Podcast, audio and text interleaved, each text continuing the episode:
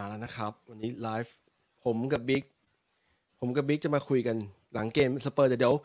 เนื่องจากว่าตอนนี้จริงๆเราเป็นพอดแคสต์นะครับ เราจะบันทึกเสียงเข้ารายการกันนะฮะสามสามสองหนึ่ง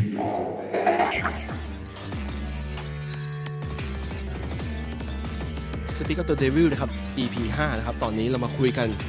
ค่ำคืนหลังเกมระหว่างแมนเชสเตอร์ยูไนเต็ดกับสเปอร์นะครับ ในคืนวันที่ 30 ตุลาคมที่ผ่านมานะครับแล้วเพลินตอนนี้เป็นตอนพิเศษเราจะมีการคุยกับแฟนบอลทีมอื่น อย่างเช่นจากอาร์เซนอลนะครับ เพราะว่าตั้งแต่เราเริ่มทำไลฟ์มันเอ้ยตั้งแต่เราเริ่มทำพอดแคสต์มาเนี่ยมันมี feedback กลับมาเยอะว่าเฮ้ยทำทีมอื่นบ้างสิมึงได้มาใช่ไหมบิ๊กก็มีมีมีเพื่อนกูแบบแฟนลิเวอร์พูลแฟนอะไรเงี้ยเขาบอกเอ้ยเออออยากลองมามามาคุยด้วยอะไรเงี้ย ใช่แต่คนที่ขอเนี่ย พอกูชวนจริงๆก็ไม่มาซึ่งไม่เป็นไรซึ่งเพื่อนกัน อันนี้คือขำๆนะครับ แต่อืมวันนี้มีแขกคนหนึ่งเอ่อรับเชิญคนหนึ่งเข้ามาคุยเกี่ยวกับเรื่องเกี่ยวกับอาร์เซนอลแต่ว่าก่อนเราจะชวนเขาเข้ามาเนี่ย เราคุยอัปเดตกันเรื่องเกมระหว่างแมนยูกับสเปอร์นี้ก่อน ว่าเป็นยังไงบ้างเอ่อคืนที่ผ่านมาอะจริง ๆอะคนต้องเริ่มอ่าต้องเริ่มตั้งแต่ว่ามึงเซอร์ไพรส์ไหมกับแผนที่เขาจัดตัวลงมาแบบนั้น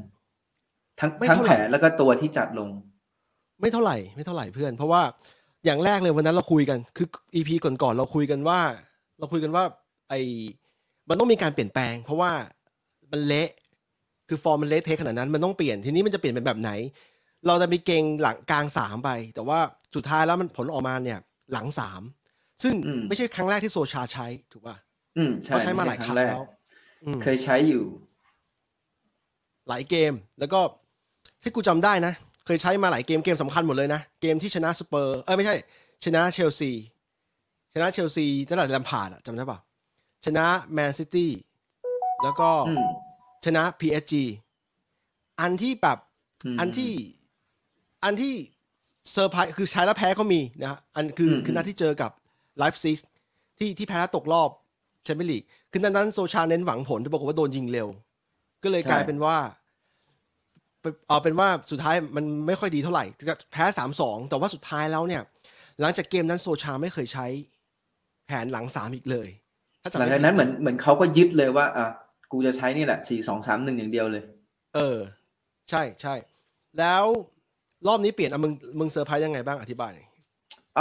อสำหรับเรากูเหรอกูว่ามันเหมือนที่เราคุยกันไว้เว้ยคืออย่างแรกเลยอะจริงๆอะในนัดเนี้ย กูคิดว่าถ้ามันเสมอศูนย์ศูนย์นะ อืมเอาโอเคผลผลการแข่งขันแม่งแย่มากเลยถ้ามันเสมอศูนย์ศูนย์อะแต่ว่าสิ่งที่มันดีคือในที่สุดเราแพ็คเกมรับให้ไม่เสียประตูได้แล้วอะไรเงี้ยใช่ เออ อย่างแรกคือที่ที่หวังกับเกมนี้นะ ก็คือจริง ๆอะอยากดูว่านักเตะตอบสนองกับตัวโซชายังไงเอออย่างที่สองคืออยากเห็นว่าเฮ้ยมึงไม่เสียประตูสักที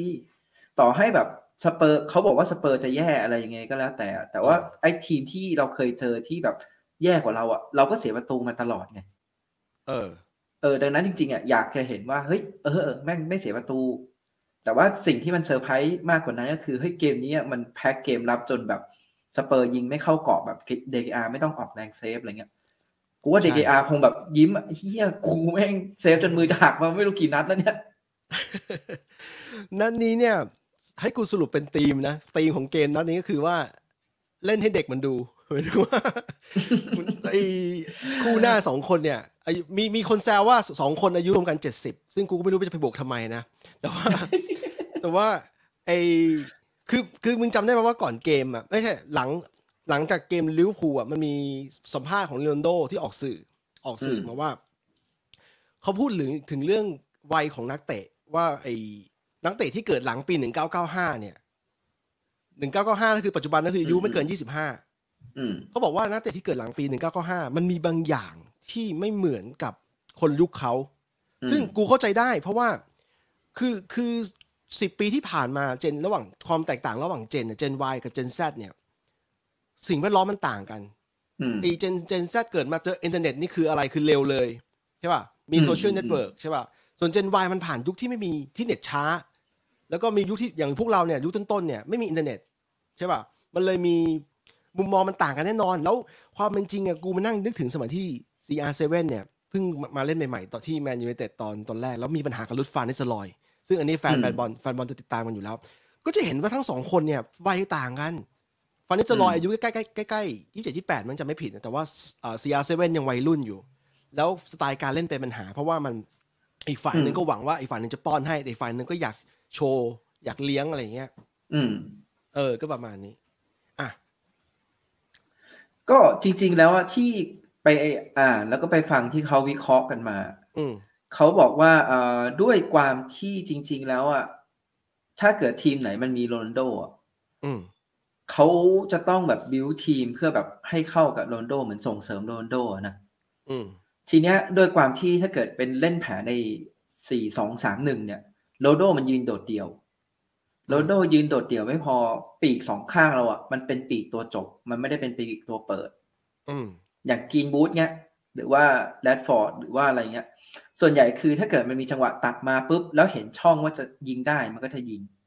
มันจะไม่ใช่เป็นพื้นฐานว่าเอ้ยตัดมาปุ๊บเห็นช่องเพื่อจะเปิดหรือว่าแบบไปหาช่องเพื่อเปิดให้กับกองหน้าตัวเป้าแบบเหมือนเปิดป้อนอะ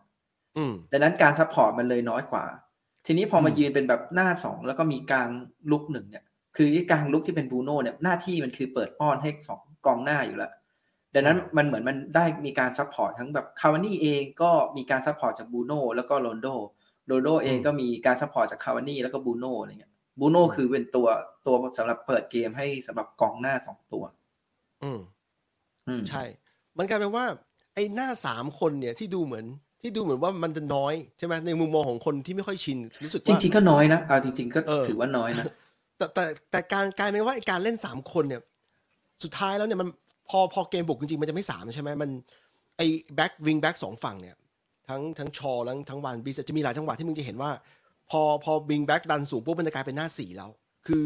คือคนที่เข้ามาในกล่องเนี่ย เข้าในบล็อกเนี่ยคืออมอืม CR7 กับคาวานี่อืมแล้วฝั่งซ้ายชอรออยู่คือต่อให้บอลมันเปิดข้ามไปชอก็ยังรออยู่ มันก็อืมกลายเป็นหน้าสี่แล้วบูโน่ลองลงมา ส่วนบูโน่เองเนี่ย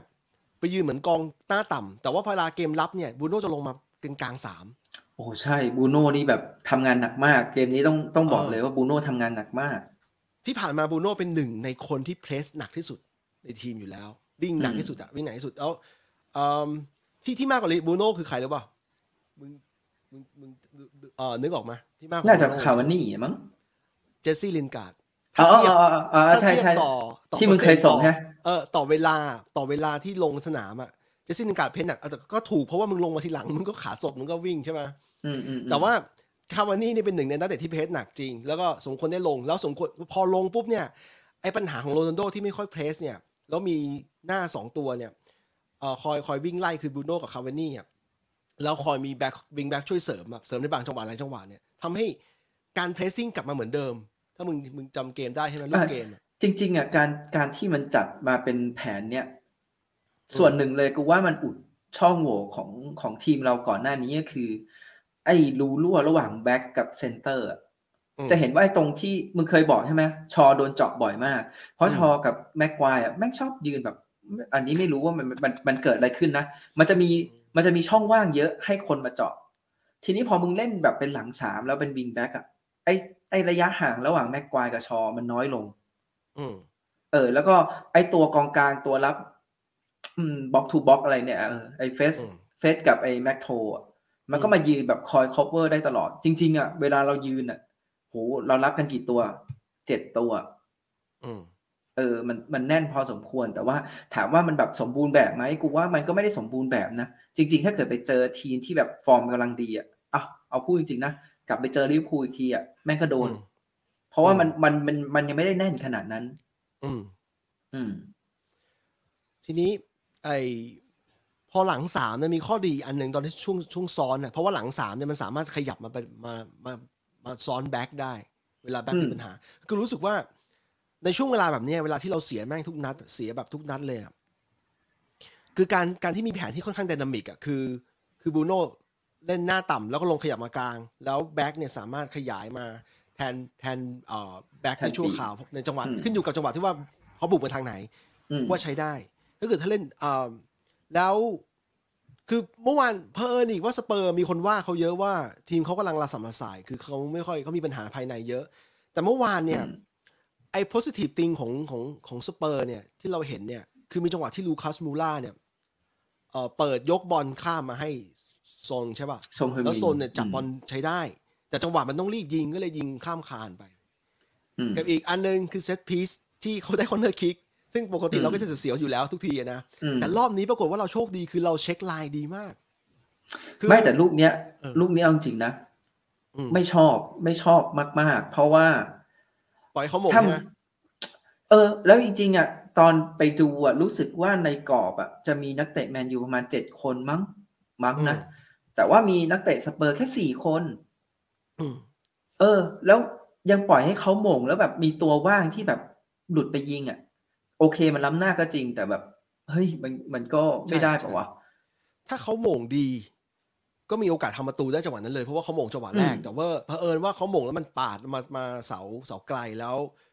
แล้วเออโชคดีเราโชคดีที่เราเช็คไลน์ได้พอดี แล้วเขาล้ำหน้าจริง ๆ ไม่ไม่ได้นั่นก็เลยกลายเป็นว่ารอดไป อันนั้นนะคือจังหวะเดียวที่เขาทำเข้ากรอบจริง ๆ แต่ว่ามันล้ำหน้าทางสแตทเขาเลยไม่นับ อืมอืมแต่แต่ดูแล้วสเปอร์ก็น่าจะมีปัญหาเยอะเผอิญเมื่อวานไม่แต่จเออริวังนนั้นๆจริงน่ะๆต้องนับไม่จริงๆต้องนับอีกอีกอย่างหนึ่ง มันจะมีลูกจำได้ป่ะที่โซนฮึมบินมันหลุดไปอะแล้วอ่าวันบิกจำได้ซาก้าสวยมากวิ่งวิ่งตามมาใช่ผมก็จะบอกว่าวันบิกเนี่ยอะถ้าเป็นเรื่องป้องกันหนึ่งต่อหนึ่งอะก็ต้องยอมรับเออวันบิกดีจริง แต่ว่าเรื่องการยืนตำแหน่งหรืออะไรเงี้ยโอเค มันยังต้องปรับปรุงอยู่พอสมควรแหละเพราะว่าหลายครั้งวานบิสเองก็ยืนตำแหน่งพลาด ใช่ใช่คือถ้ากองหลังที่มันมี aware จริง ๆอะ มันต้องซ้อนมันต้องประกบซนแต่แรกแล้วแต่ปล่อยอันนี้ปล่อยให้ซนโล่งก่อนเผอิญอีกจังหวะนั้นมันล้ำหน้าด้วย แต่ว่าถึงล้ำหน้าถึงไม่ล้ำหน้าก็โดนบล็อกได้พอดี ก็ถือว่าอืมสวยอยู่ ก็คือสเปอร์จะมีจังหวะที่ดูเป็น positive thing อยู่ แต่ว่าสุดท้ายแล้วมันทั้งเกมมันก็ต้องบอกยอมรับว่าเขาก็ไม่ได้ดีมากเท่าไหร่ แล้วเราก็จริงๆถ้าเล่นถ้านับว่าทั้งเกมอะอืมเราอันนี้ส่วนตัวเลยนะ รู้สึกอืมเลยว่าแฮร์รี่เคนแม่งหายไปไหน ใช่ใช่ ตอนนั่งดูอะดูจนถึงครึ่งหลังประมาณสักนาที ผ่านไปสักประมาณสิบนาทีสิบห้านาทีอะแล้วเพิ่งนึกได้ว่า เออเออแฮร์รี่เคนมันหายไปไหนวะอืมเออมันแบบจริงๆอยู่ดีแฮร์รี่เคนหายจากเกมไปเลยอะจริงจริงๆก็ ใช่ใช่เห็นด้วยประเด็นนี้เดี๋ยวนะอะแต่ก็ไม่ได้คิดว่าเราไม่ไม่รู้ว่าจะเดี๋ยวเดี๋ยวกลายเป็นว่า discredit ทีมตัวเองอีกแต่คือไม่ได้คิดว่าเราอะ เหมือนประกบดีจนตัดเคนออกไปได้นะแต่รู้สึกว่าด้วยแผนของสเปอร์เองอะมันดันกลายเป็นว่าเฮ้ยมันไม่ได้สนับสนุนให้เคนได้แบบได้เปล่งประกายอะคิดว่านะ เพราะเพราะกูก็งงว่าตกลงเคนได้เล่นอยู่หรือเปล่า แต่ว่าไอ้จังหวะที่ที่จ่ายทูพาร์ทให้กับซอนนี่คือเคนจ่ายนี่จังหวะที่ที่ล้ำหน้า จังหวะที่วานบริสไปไปโอ้ยนี่ตัดบอลจำจำจำไม่ได้ว่าเคนเคนจำไม่ได้ว่าใครจ่าย แต่แต่ถ้าเกิดเป็นเคนจ่ายก็ไม่แปลกใจ เพราะว่าถ้าจำได้ตอนยุคมูอะ จริง ๆ เคนแม่งเล่นเหมือนเป็นเพย์เม k เกอร์เลยนะ ใช่ใช่มีจำได้งหป่ะวช่วงนั้นยิที่แบบเป็นเป็นเคนซอนแบบจ่ายให้กันและกันยิงกันหูใช่ระเบิดระเบ้ออะเป็นคู่ประสานที่ดีเอออันนี้เห็นใจแฟนสเปอร์เพราะว่าเขาเองก็มีปัญหาแล้วเผอิญโค้ชก็เพิ่งเปลี่ยนมาคือนูโน่แล้วเปิดเปิดไอ้วันแรกเลยชนะซิตี้ด้วย แล้วชนะโดยที่ไม่มีแฮร์รี่เคนด้วยอืมคือมันมีบางอย่างที่มันดูมีความหวังแต่ว่าตอนนี้เขากำลังลำบากกันอยู่แล้ว เกมยุโรปก็มีปัญหา อันนี้ก็อืมเห็นใจแฟนสเปอร์นะครับ แต่ว่ามันนัดล่าสุดเนี่ย ต่างคนต่างต้องการผลทั้งคู่ต้องการผล ใช่แล้วเห็นใจเขาไม่ได้หรอก เห็นใจเราเห็นใจเขาเราก็ตายเออใช่ มันเป็นมันเป็นแมตช์ที่แบบนักข่าวบางคนเขาแซวว่ามันเป็นเอลเอลนะเอลซากิโกที่ใช่ที่ย่อมาใช่จากเออที่เรียนแบบมาจากเอลกาซิโกใช่ป่ะใช่แต่ใช่อันนี้เป็นใครคือใครแพ้โดนออกแต่จริงๆแล้วนูโอไอ้ยนูโน่ในวันนัดเนี้ยแพ้ก็จริงแต่ยังไม่น่าจะออกในเร็วๆนี้ นอกจากจะแพ้อีกสักสองสามนัดไม่แต่เห็นข่าวนะ อันนี้คือเห็นว่ายังไงข่าวว่านูโน่น่าจะชะตาขาดแล้วแหละ ตอนเนี้ยจริงเหมือนเหมือนบอร์ดของสเปอร์อะกำลังไปติดต่อคอนเต้อยู่อ๋อแต่คือจริง ๆอะต้องบอกอย่างนี้ก่อนว่า ตั้งแต่ต้นฤดูกาลก่อนนูโน่มาอืมจริง ๆ แล้วอะจะเซ็นกับน่าจะจะเซ็นกับคอนเต้หรือจะเซ็นกับใครนี่แหละ แต่ว่าตกลงเรื่องเงินไม่ได้ อืม เออ แต่นี่คงแบบเลวี่คงไม่ได้แล้วอะ ถ้าเกิดเลวี่ยังแบบดื้อดึงใช้นูโน่ต่อไปเดี๋ยวจะกลายเป็นว่าก็จะซวยตัวเองด้วยอะเพราะตัวเองอะเป็นคนเลือกโค้ดผิดตอนแรกไม่ยอมจ่ายเงินเพิ่มใช่ไหมเพื่อเอาโค้ดดีกว่านี้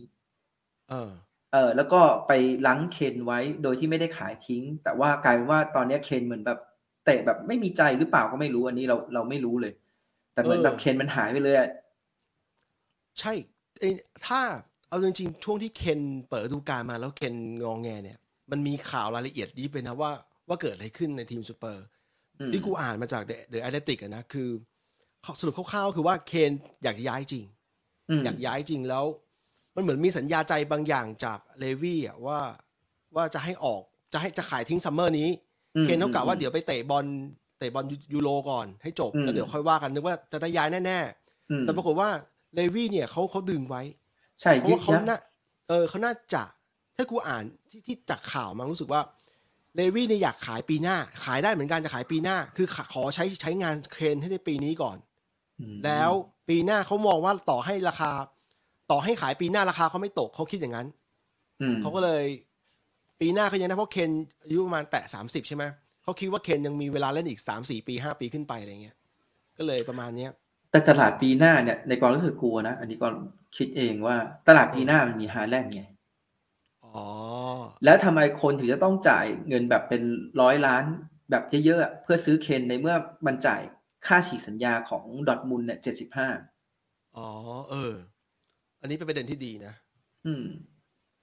เออ ก็น่าสนแล้วแล้วคิดว่าฮาแลนด์นี่อยากมาทีมไหน ไม่รู้เลย แต่ว่าไม่น่าจะใช่ยูไนเต็ดแล้วอะในความรู้สึกอะนะถ้าเป็นอย่างนี้ถ้าใช่ไหมเออ ถ้าเล่นในในทรงแบบเนี้ย ไม่น่าจะเป็นยูไนเต็ด อีกอย่างคือการที่ได้โรนลโดมาเออแมนยูควรไปโฟกัสตำแหน่งอื่นได้แหละจริงจริงจริงหมายถึงว่ารู้ต้องหมายถึงตลาดหน้านะ ตลาดหน้าควรไปอืมโฟกัสตำแหน่งอื่น แล้วตลาดต่อไปอะ ค่อยกลับมาโฟกัสกองหน้าตัวเป้าใหม่อีกทีหนึ่งเพราะว่าจังหวะตอนนั้นอะ จริง ๆ ฤดูกาลหน้าเนี่ยคาวานี่มันจะไม่ได้ต่อสัญญาแหละในความรู้สึกนะคิดว่าคาวานี่ไม่น่าจะต่อสัญญา แล้วพออีกฤดูกาลหนึ่งอะโรนลโดมันก็จะใกล้หมดสัญญาใช่ไหมอืมมันก็ควรจะต้องหากองหน้า ตัวเป้ามาแทนที่อะไรเงี้ย คิดไว้แบบนั้นนะ เห็นด้วยเห็นด้วย ก็คือนัดนัดล่าสุดอะที่เราเห็นโรนลโดจบสกอร์กันทักษะการจบสกอร์ของโรนลโดนี้เป็นที่ประจักษ์มาก ๆ ว่า ว่าสุดจริงนะสุดยอดจริง ๆอะแบบ อืม อวยก็อวยอะก็คือแม่งจบดีจริง ๆ คือมุมมันมีแค่ตรงนั้นอะ แล้วตอนเวลาเห็นป่ะเวลาโรนลโดยิงไปอะอืม บางคนเวลายิงมันจะยิงแรงแบบพุ่งขึ้นไปเลยฮะ แต่อืมโรนลโดมันไม่ได้ยิงแรงนะ มันยิงเอาว่าเออทางนี้แหละเข้าแน่ๆอะใช่ เห็นมาหลายนัดแล้วว่าโรนวิธีการยิงของโรนลโดคือเขายิงหวังผลยิงหวังตรงกรอบตลอดทุกลูก หวังตรงกรอบแต่ทุกยิงลูกหวังผลของโรนลโดเนี่ยมันไม่ใช่แบบยิงเบาๆด้วยนะ คือมันยิงมีน้ำหนัก แต่ว่าใช่ยิงก็ต้องให้เข้ากรอบ ใช่ใช่พอพอดีว่ามันถูกถูกเซฟบ้างอะไรบ้างแต่นัดนัดล่าสุดก็เห็นผลว่ายิงยิงเร็วยิงต่ำ ไอ้น้ำหนักทิศทางลงเป๊ะเป๊ะพอดีก็คือเข้า แล้วที่สุดยอดก็คือลูกที่เขาได้รับลูกทูพลาสจากแม็กโทมิเน่อะเออหุยลูกนั้นที่โคตรล้ำหน้าเสียดายเลย เออ อยากให้ลูกนั้นแบบเป็นประตูมากเลยแบบโหโคตรคมอะ อืมใช่ยิงใช่ยิงยิงแรงด้วยอะแบบโยลิสแบบยืนมองเลยอะเป็นเป็นลูกที่ถ้าเป็นศูนย์หน้าสมัยยุคเก้าสิบเราจะนึกถึงพวกบาติสตูต้าอ่าอันเชียใช่เลอใช่ร์ใช่นะใช่ยิงอย่างนั้นน่ะยิงแบบโกลนั่นแหละมองอะ สื่อภาษาในสื่อภาษาเขาจะเห็นลูกนั้นบ่อยอืมลูกที่โกลแต่อันนี้ยิงแบบมองโอ้โหยิงแรงมาก แล้วด้วยความที่พอมันเป็นลูกล้ำหน้า มันเลยไม่ไม่ได้มีแบบภาพช้าที่ให้เราดูถึงว่าเออจากหลังประตูหรืออะไรเงี้ย มันไม่มีไงคือจริงๆอะอยากอยากดูภาพช้าหลังประตูว่าเฮ้ยโยริสมันเห็นอะไรวะมันถึงแบบขยับไม่ได้เลยอะคือมันยิงแรงยิงเร็วขนาดไหนอะเอเอออรวมไปถึงลูกที่ assist ให้กับคาวานี่อันนั้นก็อันนั้นก็ world class ในแง่ที่ว่า ดึงจังหวะกองหลังแล้วก็ แล้วก็ส่ง ตอนแรกนึกว่าจ่ายติดแล้วเอาจริงตอนแรกนึกว่าจ่ายติดละเออคิดคิดจริงๆนะดูดูเส้นทางที่จ่ายไปตอนแรกแบบเอ้ยจ่ายติดแน่เลยเอ้ยแต่แบบพอหลุดไปได้โอ้โหแล้วคราวนี้แม่งยิงเวิร์คคลาสจริง จริง จริงทั้งคู่ทั้งคู่เนี่ยเล่นให้เด็กมันดูเลย ใช่คือ คือคือจะเห็นว่ากูไม่ต้องยิงแรงอืมเออ กูยิงให้เข้ากรอบกูยิงให้แบบพ้นตัวประตูไปให้ได้อะแล้วมันก็เข้าไปเองแหละแล้วมันมีวิธีคิดที่แบบ เล่นเพื่อทีมอะในแง่ของอืมกรณีคาวานี่กับบูโน่นะคือเล่นเพื่อทีมคือไม่ไม่ต้องเอาความเป็นสตาร์ของตัวเองอะเล่นทุ่มเทเพื่อให้ทีมชนะ การเข้าแย่งบอลการเพชรโอ้โห สุดยอดประทับใจมากเลยนะเล่นเล่นจนคาวานี่ขาเป็นตะคริวอะแล้วจริงๆลองดูลูกสองอะลูกสองนั่นอะไม่มีไม่มีนักเตะแมนยูคนอื่นเลยนะนอกจากบูโน่คาวานี่แล้วก็โรนลโดสามใช่ตัวเป็นสามประสานสามประสานเออที่แบบมากันแบบเล่นแค่สามคนเนี่ยกองหลังเขาเอาไม่อยู่แล้ว อืมสามตัวแล้วจบเลยอืม เอ่อมึงคิดว่า โซชาโอเล่ยังจะคงแผนนี้อยู่ไหมหลังสามหน้าสองเนี่ย ในความคิดกูนะออืมในนัดแอตแลนตาอืมมันกึ่งกึ่งๆอยู่อืมแต่ว่าถ้าถ้าเป็นจริงๆอะเราควรเราควรคิดว่าเขาควรต้องจัดแผนนี้ เพื่อว่าเขาจะคีปให้นักเตะเล่นแผนนี้ไปก่อนอืมเพราะมันจะมีนัดเจอซิตี้อืมแล้วคิดว่านัดซิตี้อะเขาก็คงจะเล่นแผนนี้เหมือนเดิมอืมก็คืออะแพ็ค แพ็คเกมให้แน่นก่อน อย่างน้อย ถ้าคุณไม่เสียประตู คุณจะไม่แพ้อืมโอเค คุณอาจจะไม่ชนะนะ แต่คุณไม่แพ้แน่แต่พอมีสามคนสามคนที่เราหวังผลได้ทั้งสามคนเนี่ย มันก็มีชานมากขึ้นนะแล้วถ้าเกิดขาขาขาตายเนี่ย หรือว่าอยากจะเก็บนักเตะไว้เนี่ย ส่งวัยรุ่นเราลงมาแรชฟอร์ดกรีนวูดหรือแม้แต่มาร์กหรือแม้แต่ซานโชเนี่ยซานโชเนี่ยกูไปอ่านมาว่า สมัยเล่นให้ดอร์ทมุนด์เนี่ยก็เล่นเล่นเป็นเบอร์สิบด้วยเหมือนกันนะเล่นเป็นหน้าคู่แล้วก็เบอร์สิบด้วยคือดังนั้นเนี่ยๆอืมแผนมันยืดหยุ่นอยู่มัน dynamic อยู่มันไม่ได้ว่าชันโชต้องยืนลืนริมเส้นอย่างเดียว จริง ๆ โชคดีอยู่เอ้ยไม่ไม่ไม่เชิงโชคดี จริง ๆ ก็คือการซื้อตัวที่พยายามซื้อตัวเล่นได้เนี่ยหลาย ๆตำแหน่ง อืม จะเห็นว่าอะจริง ๆ นะเอ่อแรดฟอร์ดอะแรดฟอร์ดเองก็เล่นได้ทั้งซ้ายทั้งขวาซานโชเองก็จริงๆอะเล่นเล่นได้ทั้งซ้ายนะทั้งขวาหน้าเป้าก็เล่นได้อย่างที่เมื่อกี้บอกใช่ไหมล่ะ กรีนวูดเองก็เหมือนกันก็คือได้ทั้งซ้ายทั้งขวาหน้าเป้า ซึ่งจริง ๆ แล้วว่าในความรู้สึกกูอะไอ้แผนสี่สองสามหนึ่งอะแล้วโซชาถ้าเกิดใช้สามตัวนี้เป็นยืนหน้า คือมันวิ่งสลับกันได้หมดไงอืมเออแต่ไม่ใช่โอเค มันได้โรนลโดมันก็ต้องเปลี่ยนเนาะใช่ใช่เท่ากับว่าไอแผนถ้าสุดท้ายในทีมโค้ชไม่ว่าจะเล่นหน้าสองหรือหน้าหน้าหนึ่งเนี่ย สุดท้ายทีมโค้ชเป็นหน้าที่ของทีมโค้ชที่ต้องแบบ ที่ต้ต้อองงแบจับดการแหละอืมเออต้องจัดการให้ให้ให้ป้อนให้ฟีดบอลให้โรนัลโดให้ได้อะแล้วถ้าโรนัลโดยิงได้นำสองนำสามเนี่ย ก็ต้องสลับให้ให้ให้วัยรุ่นได้ลงบ้างแล้วก็โดนได้พักเพราะว่าเกมมันถี่แล้วตอนนี้เกมเตะกันแบบสัปดาห์หนึ่งสองแมตช์อย่างเงี้ยอีกอย่างโรต้องลโดเปลี่ยนต้องรู้ด้วยว่า เออก็โรนลโดเคยเล่นอะ เคยเล่นพรีเมียร์โรนลโดรู้อยู่แล้วว่าการเข้าปะทะมันแบบพรีเมียร์มันชอบอืมเข้าแรงอะอืมแล้วโรนลโดเองก็ ไม่ได้แบบหนุ่มเหมือนแต่ก่อน โอเคโรนลโดแข็งแรงก็จริง แต่ว่าสุดท้ายแล้วอะโรนลโดก็มีอายุพอสมควรแล้วเหมือนกัน สิ่งที่โรนลโดควรจะรู้ก็คือ ถ้าเกิดเกมแบบเรานำสักสองศูนย์สามศูนย์อะขอเถอะมึงไปพักบ้าง ให้เด็กมันได้ลง ล่าสุดโอเล่ก็ต้องอธิบายนะตอนพาออกแต่โรนลโดเข้าใจพยักหน้าพยักหน้ารับโอเล่อธิบายเพราะว่าว่าต้องเปลี่ยนออกเพราะจะเก็บไว้อะไรอย่างงี้เพราะเพราะจริง ๆ คือโรนลโดแม่งก็ไม่ได้เป็นคนที่แบบเอ่อไล่เหตุผลขนาดนั้นอะ ใช่ใช่มันเข้าใจอยู่มันเข้าใจอยู่มันเล่นแต่ว่ามันประสบคกรงณ์หงุดหงิดสมมตินะมันจะหงุดหงิดถ้าสมมติว่ามึงเปลี่ยนมันตอนหนึ่งศูนย์กูว่านะมันจะรู้สึกว่าใช่ใช่ไอ้ยมันยังไม่ขาดแล้วเปลี่ยนกูออกเนี่ยแล้วถ้าเกิดสมมติโดนตีหนึ่งหนึ่งอะมันจะรู้สึกว่ากูไม่ได้อยู่ในสนามในการช่วยให้ทีมแม่งกลับมาชนะหรืออะไรเนี่ยในความรู้สึกกูอะจริงจริงกูเห็นด้วยอยู่ ก็ ทีนี้ถ้าเกิดพูดถึงลูกสองแล้ว ไปพูดถึงลูกสามลูกสามเอเนี่อยกูรู้สึกเลยว่า เอ้ย ไม่รู้จะพูดอย่างนี้เลยเปล่าแต่กูรู้สึกว่าแรดฟอร์ดกูกลับมาแล้วเว้ยใช่ใช่ยิงทุกดูนัดความนะที่ลงดูความซับอะใช่ ใช่ แล้วดูความเออมั่นใจในการแบบยิงท่านี้สปีดแบบนี้การจับบอลแบบนี้โอ้โหเฮ้ยแรดฟอร์ดเริ่มเริ่มมาแล้วใช่ ส่วนมาติดก็เล่นดีตลอดเล่นดีเหมือนเดิม พยายามจะจ่ายทะลุช่องตลอด มาติดสิ่งที่มาติดแม่งดีกว่าแม็กโทแล้วก็ดีกว่าเฟร็ดอืมเยอะมากๆ ไม่รู้กี่เท่าเนี่ย คือการจ่าย sense การจ่าย sense การแบบเหมือนจังหวะบอลที่เขาจะออกอะ เขาออกจังหวะจังหวะบอลที่ดีอะอืมจะเห็นว่าเฟร็ดได้บอลแม็กโทได้บอลเนี่ย บางทีมันมีจังหวะให้จ่ายเพื่อให้เพื่อนอะ รีบเล่นไปต่อ ไม่มันจะจ่ายคืนหลังอืมหรือบางทีแบบเพื่อนวิ่งเนี่ย เหมือนมันเห็นไม่ทันอะ แต่มาติดจะเห็นอืมเออ อันเนี้ยมันกูว่าบางทีมันเป็น มันเป็นพรสวรรค์ด้วยไหมอืมคือมันไม่ใช่แบบทุกคนมันจะแบบมีเซนส์การจ่ายแบบนี้อะไรเงี้ย ใช่ใช่ใช่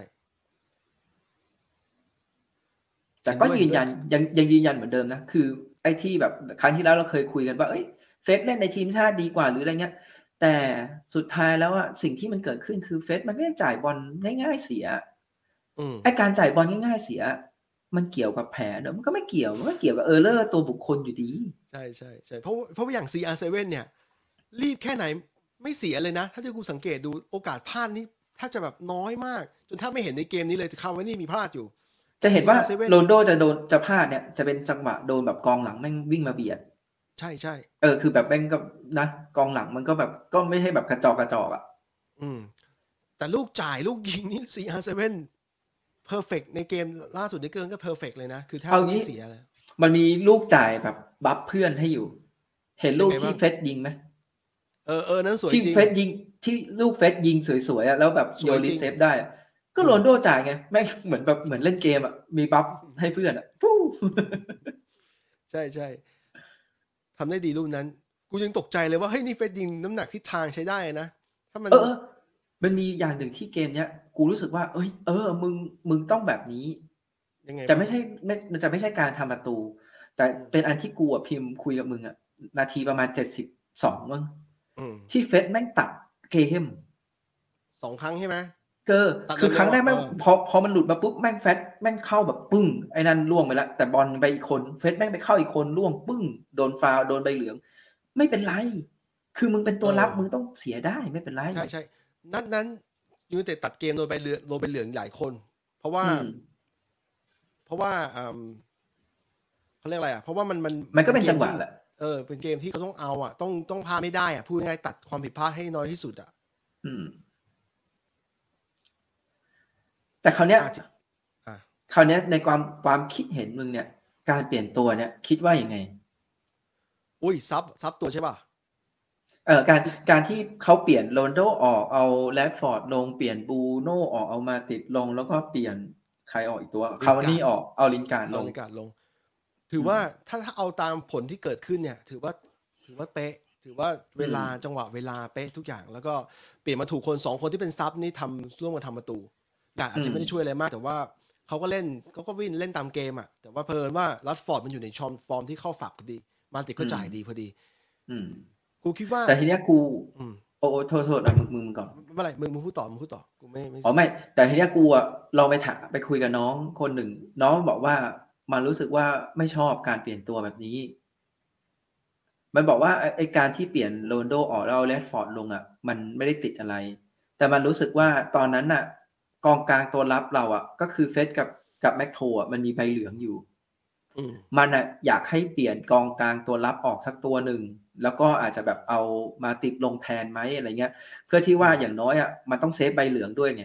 เกิดถ้าเกิดสมมุติว่าเฟสมันไปเข้าบอลพลาดหรือว่า แม็กโทมนไปเข้าบอลพลาด มันจะกลายเป็นใบแดง แล้วเกมอาจจะเปลี่ยนได้ อืมเออเออมันมันคิดแบบนั้น ซึ่งสำหรับกูกูก็รู้สึกว่า เออ ก็ก็ก็จริงๆก็ก็ก็ใช่เหมือนกัน แต่ว่าอืมมันก็กึ่งกึ่งๆอะเนาะเพราะเขาเองก็เขาคงอยากเก็บบูโน่อะเขาก็เลยต้องเปลี่ยนแบบนั้นใช่ปล่อยให้บรูโน่วิ่งแม่งทุกนัดไม่ได้ แล้วอย่างคาวานี่เนี่ยคาวานี่เปลี่ยนช้าไปนิดนึงปล่อยให้เป็นตะคิว ซึ่งก็น่าน่าเป็นห่วงนิดหน่อยว่าถ้าเกิดว่าอืม นัดนัดเอ่อวันอังคารคือวันอังคารหรือวันพุธของกูกับมึงเนี่ยอืมเขาจะได้ลงหรือเปล่า แต่คิดว่าได้ได้ลงแหละ อาจจะถ้าเกิดไม่ตรงเป็นตัวจริงก็ตัวสำรอง แต่ว่าต้องลงเพราะว่ามันเห็นเห็นชัดๆว่าเขามีผลต่อเกมขนาดไหนโดยเฉพาะเมื่อคู่กับ CR7 ใช่แล้วก็จริง ๆ แล้วอะมันมีช็อตที่เราคุยกันนะเนี่ยคือก็เล่นให้เด็กมันดูเหมือนกันคือ มันมีจังหวะที่เขานี่จ่ายบอลพลาดคืนคืนไปข้างหลังแล้วพลาดอะโดนตัดบอลไปอะอืมจะเห็นว่าเขานี่เองก็วิ่งกวดกลับมาเพื่อมาแบบมากันอะ track back เราจะเห็นว่าคือลงเออมเด็กในทีมเราอะส่วนใหญ่บางทีมเสียบอลแล้วอะมันชอบจ็อกกลับมา มันไม่ใช่วิ่งกวดกลับมา มันจะจ็อกจ็อกจ็อกจ็อกจ็อกมา ไม่ใช่แค่เด็กนะ ถ้ากูชี้ตัวหนึ่งมึงจะรู้ว่าไม่เด็กเท่าไหร่เดี๋ยวก็ก็จ็อกกลับไปอะ คือตัวมันก็บอกไปเลยว่าปอกบายเหี้ยคือใช่คือมันเห็นอยู่ว่ามันต่างแต่ว่า โอเล่อุตส่าห์แก้ปัญหาด้วยการให้ป๊อกเนี่ย ไปยืนเป็นปีกซ้ายด้วยช่วงช่วงนั้นน่ะช่วงไปดูการเพื่อ แก้ปัญหาว่าเออมึงไม่เป็นไรมึงได้แค่นี้ มึงเอได้อมึแค่งนี้ก็มึงเสียตรงนู้นมึงเสียไปอย่างน้อยมันจะแบบเออยังมีกลางรับยังมีใช่แบ็กช่วยอะไรเงี้ยเออ อืม แต่ว่าตอนนี้แบบ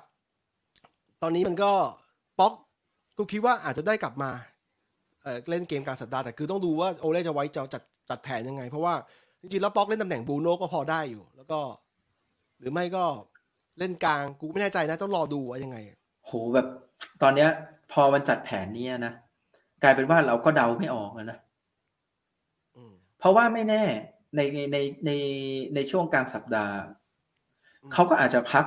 โรนโด หรือว่าอาจจะพักคาวานี่หรือว่าจะพักบรูโน่ก็ได้จริง ๆอะอืมเพราะว่าเขาถ้าเกิดเขามองว่าเกมซิตี้มันสำคัญเหมือนกันอะกว่าอืมเออจริงๆอาจจะสำคัญกว่าด้วยแหละ เพราะว่า อืม แต่แพ้แอตแลนตาก็แพ้ไม่ได้อะอย่างน้อยต้องเสมอ แล้วแอตแลนตา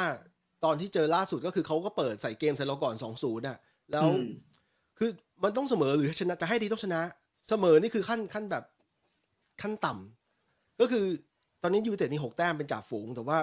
ถ้าเขาต้องเก็บอีกห้าแต้ม คือแย่สุดคือห้าแต้มก็คือชนะหนึ่งเสมอสองก็จะเข้ารอบ อืมถ้าชนะสองก็จบเข้ารอบแน่นอน แต่ถ้าเกิดนั่นแหละแต่คือควรจะชนะว่าเพื่อน ก็คิดว่าโอเล่ต้องหวังผลมันต้องเรียกศรัทธากลับมาด้วย คือนัดสเปอร์เนี่ยชนะเนี่ยมันโอเคอยู่ แต่มันยังไม่สวยไหมมึงก็บอกว่าอืมต้องอีกสามศูนย์สักนัดหนึ่งกับโชว์ว่าดู ไม่หรอกเอาเอาจริงๆอะ เอาจริงในความรู้สึกกูอะสกอร์กูไม่ได้ซีเรียสเลยเว้ยคือถ้าเกิดจะชนะชนะหนึ่งศูนย์ก็ได้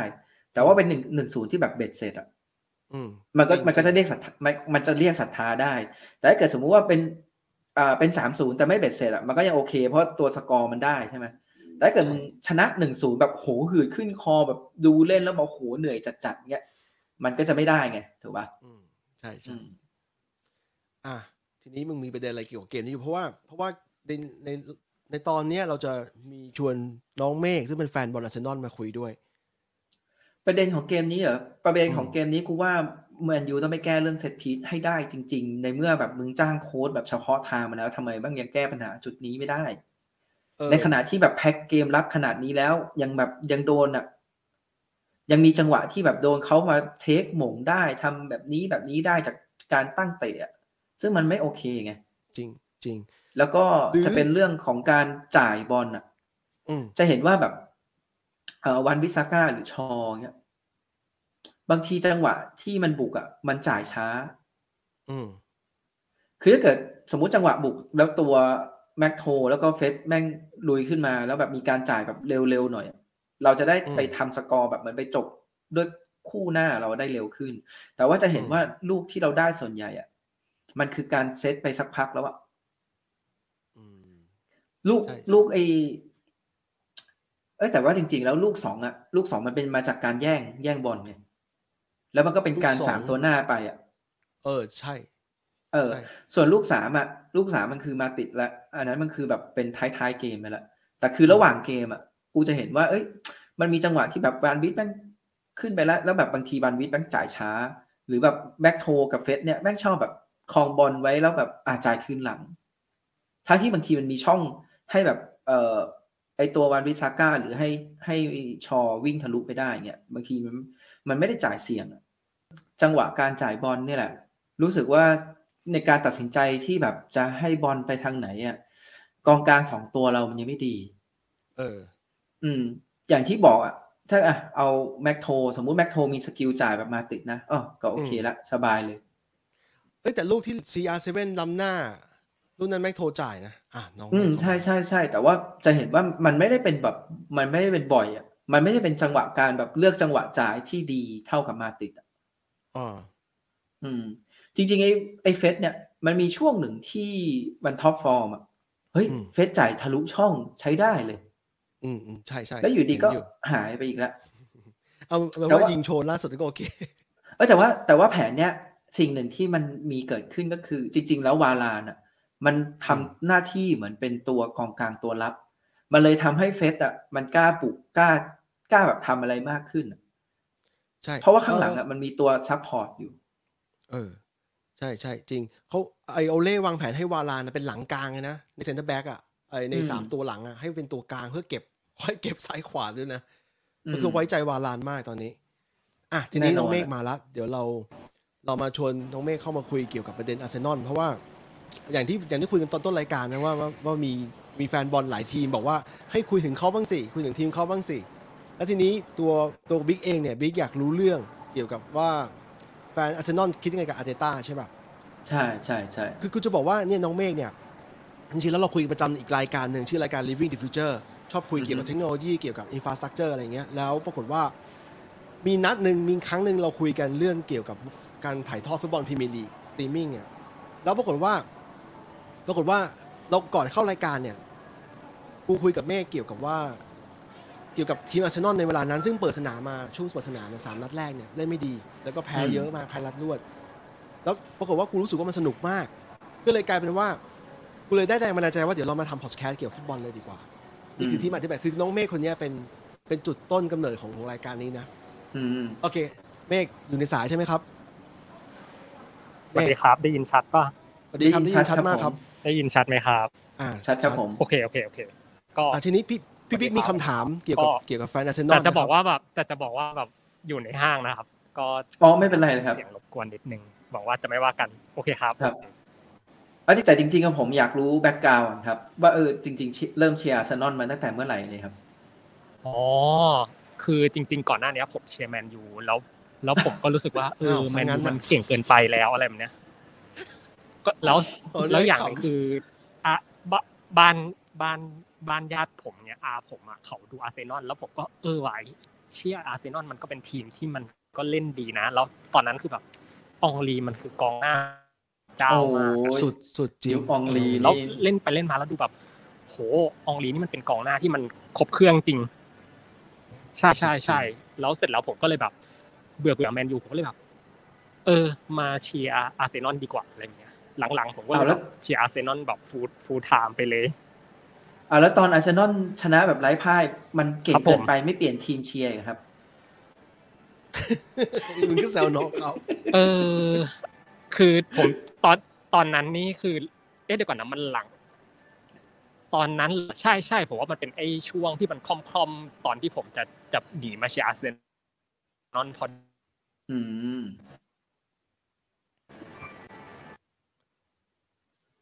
เมฆเอ้ยเมฆอยู่ในสายไหมครับ เมฆสัญญาณไม่ค่อยดี เมฆอยู่ไหมครับ เมฆโอ้น่าจะหลุดแน่เลย เอางี้ เออสัญญาณไม่ค่อยดี ยังไม่ได้คนคุยเข้า เดี๋ยวนะแป๊บนึงนะ ยังไม่ทันคุยเข้าดีเทลเลยนะเมฆอยู่ในสายไหมครับ เอางี้ เอาไงดีวะเดี๋ยวเดี๋ยวเอารองี้แป๊บหนึ่งก็ได้ ได้ได้ได้ แต่เอาจริงๆอะมันจะมียุคที่แมนยูกับอาร์เซนอลเนี่ยแบบโหบี้กันมันมากอะ ใช่เป็น เป็นสองทีม จริงแล้วถ้าเอา EPL เป็นหลักเนี่ยอาร์เซนอลเก็บมาสามครั้ง ในสมัยยุคเวนเกอร์แล้ว แล้วก็เป็นอาร์เซนอลไอ้เวนเกอร์ที่สร้างทีมอาร์เซนอลสร้างสนามให้อาร์เซนอลนะช่วงที่เขาใช้เงินเยอะๆแล้วซื้อตั้งแต่ไม่ได้เวนเกอร์เขาดูแลทีมอยู่ เป็นเหตุผลว่าทำไมอาร์เซนอลถึงไม่สามารถไล่เวนเกอร์ได้ต้องร้อยเขาออกเองอืมตอนแรกเขารู้สึกว่ามันพอแล้ว แต่เท่าที่กูเห็นนะเวนเกอร์ในวัยเจ็ดสิบกว่าเนี่ย เขายังออกรายการฟุตบอลบ่อยๆ แล้วเหมือนกับว่าอยากจะทำอยู่นะ แต่ว่าก็ไม่แน่ใจว่าถ้ามีทีมชวนจริงๆ เขาจะทำหรือเปล่าเอ้ยเหมือนไม่เหมือนเวนเกอร์เคยบอกแล้วว่าเขาไม่ไม่ไม่คุมทีมแล้วเขาเหมือนเขาสนุกกับงานแบบการเป็นแบบ research เป็นอะไรพวกแบบเนี้ย ใช่ใช่เขาอายุเจ็ดสิบกว่าแล้วจริงๆก็เกษียณได้แล้วแต่คือแบบทักษะความรู้เขาแม่งแบบเออคือคือตอนนี้เขาช่วยงานฟีฟ่าอยู่นี่ใช่จะไม่ผิดอะใช่ใช่ถูก เจ็ดสิบกว่าทำงานอยู่เลยก็ดี active เมฆเมฆเข้ามาใหม่แล้ว เมฆแป๊บนึงนะเมฆมาแล้วใช่ไหมครัโอบเคครับ ได้ได้ยินชัดคป่ะรับได้ยินชัดครับได้ยินชัได้ดยินปะได้ยินคครัรับบครับ ได้ยินครับโอเคโอเคโอเคโอเค มันเหมือน Wi-Fi มันมีปัญหาสักอย่างหนึ่งนะเดี๋ยวเดี๋ยวถ้าไม่ได้อ๋อรอบเดี๋ยวเดี๋ยวผมใช้ในคอมอีกรอบก็แล้วกันขออภัยก็เลยสร้างไม่ปัเป็ญนไรหาครับไม่ได้เป็นไรครับโทษทีโทษทีเอาเมื่อกี้เราคุยกันก็เรื่องก็นั่นแหละก็เลยบอกว่าการเชียร์อาร์เซนอลเรื่องเรื่องเชียร์ใช่ป่ะ ก็ก็เลยจะบอกอืมว่าคราวเนี้ย หลังจากเนี้ยก็คือก็เลย เออเชียร์นอนดีกว่าอะไรแบบเนี้ยแบบรู้สึกเป็นคนชอบดูบอลแบบเล่นสนุกอะอะไรแบบเนี้ยแล้วช่วงนั้นคือ เอาจริง ๆก็คือบ้านบ้านญาติเนี่ยบ้านอาผมอะเขาเขามี UBC สมัยก่อนใช่ป่ะ แล้วผมก็อืมชอบดูบอลลีกอื่นด้วย แล้วผมก็ดูลาลีกาสมัยก่อนอะคือ เป็นเด็กนิสัยเสียแบบ โหผมเรียนมัธยมปลายแต่ผมนอนตีสี่ตีห้านั่งดูบอลสเปนอะไรแบบเนี้ย หรือดูอ๋อนึกว่าแทงบอลอะไรแบบเนี้ย สมัยก่อนมะเออ จริง ๆ ก็เคยแทงนะแต่แต่แทงไปได้รอบสองรอบ หรือสองสามรอบเนี่ยรอบรู้สึกว่าดวงไม่ไม่มีเลยอะด้านเนี้ย อืม เออครับผมก็เลยแบบเลิกแทงดีกว่าอะไรแบบเนี้ย ประมาณนั้น ก็ก็นั่นแหละก็เลยแบบว่า ก็เลยแบบดูอาร์เซนอลตั้งแต่ตั้งแต่ช่วงนั้นแหละอะไรประมาณเนี้ยครับอืมอืม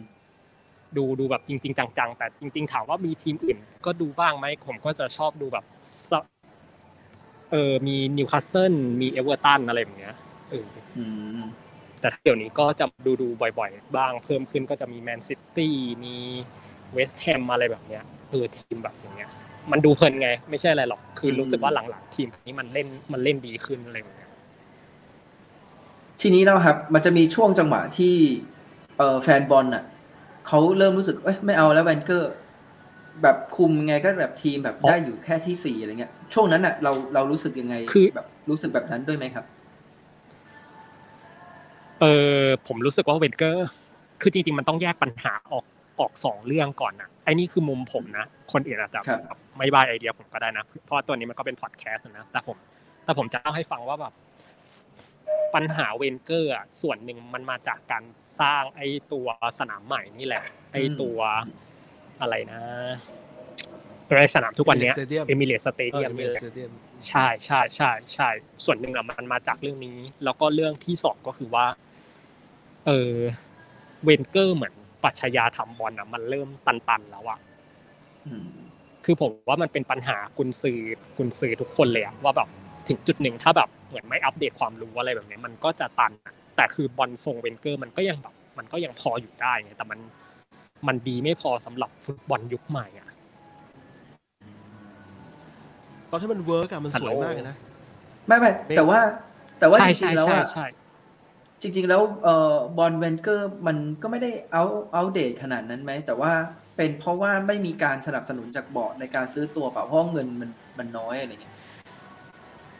เกี่ยวไหมใช่ใช่ครับใช่ เพราะว่าตอนไอที่สร้างสนามใหม่อะมันส่วนหนึ่งมันคือเงินมันต้องเอาไปไปผ่อนสนามจนหมดอะ แล้วจริงอืมจริงๆอะคือเมฆเมฆเสียงหาย เมฆอยู่ไหมครับเมฆน่าจะหลุดอ่าไม่เป็นไร ระหว่างที่น้องมา เพอเอิญเรามีเกสอีกท่านหนึ่ง ก็คือคุณตาลเพื่อนเรานี่เองนะครับ ตาลก็ตาลแบบนะ วันนี้ตาลก็จะมาคุยอัปเดตเกี่ยวกับวงการฟุตบอลออสซี่นะครับ ว่ายังไงบ้างนะ ตาลอยู่ในสายเปล่าอยู่แล้ว โอเคโอ้ตาลแบบมันตาลไม่ได้คุยกับบิ๊กนานยังสวัสดีนานมากอ๋อไม่นานก็นานแหละแต่ล่าสุดเจอกันที่งานอีเวนท์ที่เมืองไทย อืม แต่ก็นานแล้วแหละ ก็นานแล้วแหละ เออ นี่นี่เราอัปเดตรูปตาลตอนที่เชียร์บอล ทีมชาติไทยที่ว่าช้างศึกที่ออสเตรเลียอืมใช่เป็นอ่าคัดเลือกเอเชียนคัพมั้งหรือเอเชียนคัพเลยจำไม่ได้เหมือนกันหลายปีแล้ว น่าจะสามปีได้ โอ้เออแล้วนั้นนั้นไทยชนะเปล่าไทยแลนด์ชนะเปล่า of course จริงแพ้ดิสิแพ้เราคิดว่าออฟคอร์สนี่คือไทยไทยชนะ no เออเอออะทีนี้ทีนี้ตาลตาลบอกว่าตาลมีข่าวจากออสเตรเลีย เป็นยังไงบ้างเล่าให้ฟังหน่อย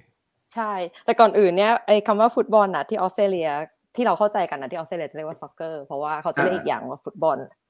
เออ แต่เราพูดฟุตบอลละกันเอาเป็นตามที่เข้าใจกัน ทีนี้ไอ้เรื่องของเรื่องก็คือ เมื่อวันพุธที่แล้วเนี่ย มันมีข่าวสะเทือนวงการฟุตบอลออสเตรเลีย ก็คือ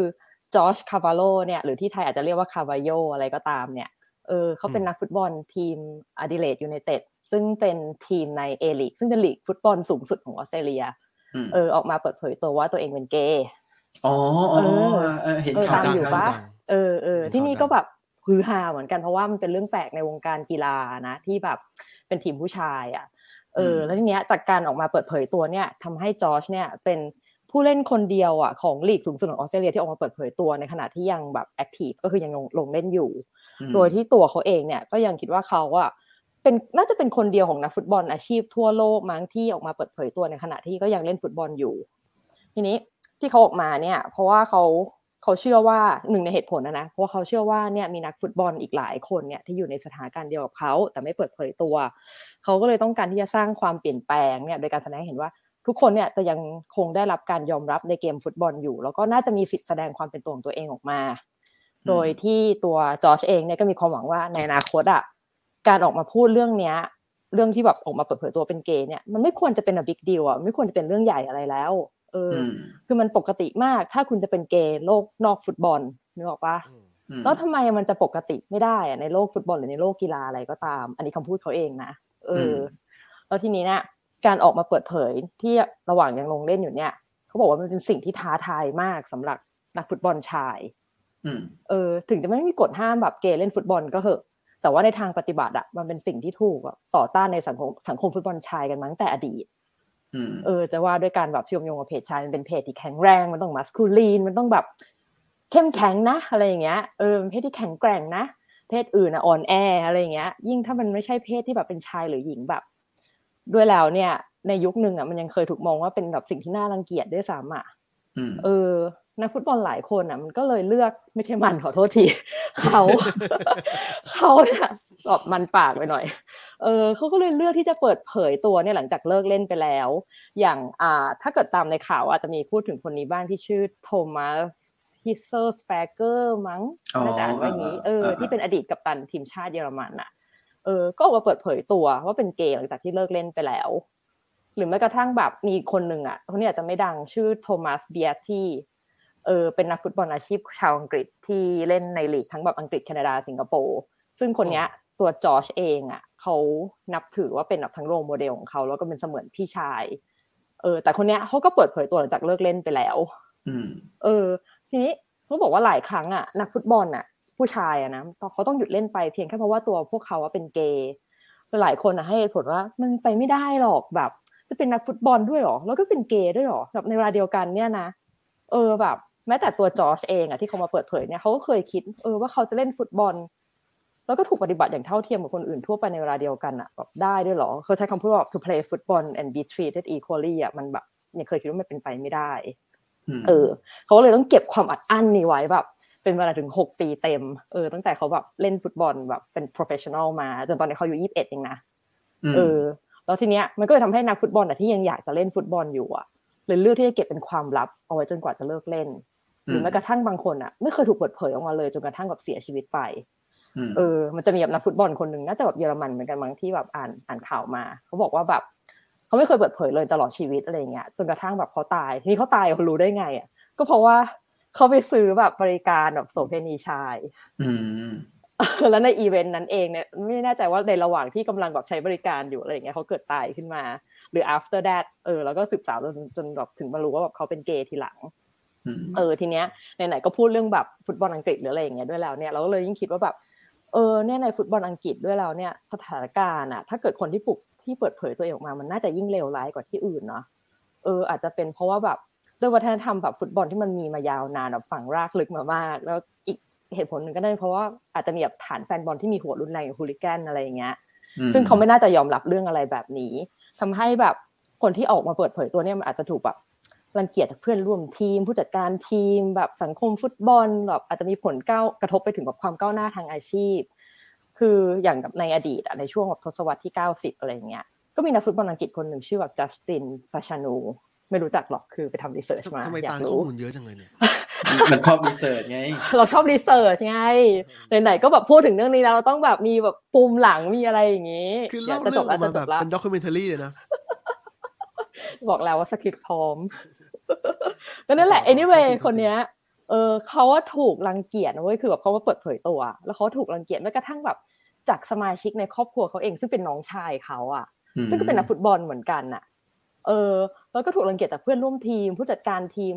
ลามมาจนถึงทั้งกับถูกปฏิเสธจากการทำสัญญาแบบเป็นนักฟุตบอลแบบ full time อะ full time contract อะจากสโมสรต่างๆว่าไม่มีใครรับเขาเพราะว่าแบบ just because he's gay อะเออจนในที่สุดอะเขาก็ต้องจบชีวิตตัวเองด้วยการแขวนคอเออ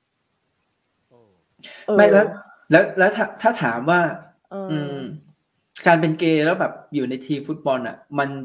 จะมีข้อเสียให้กับทีมยังไงบ้างหรือเปล่า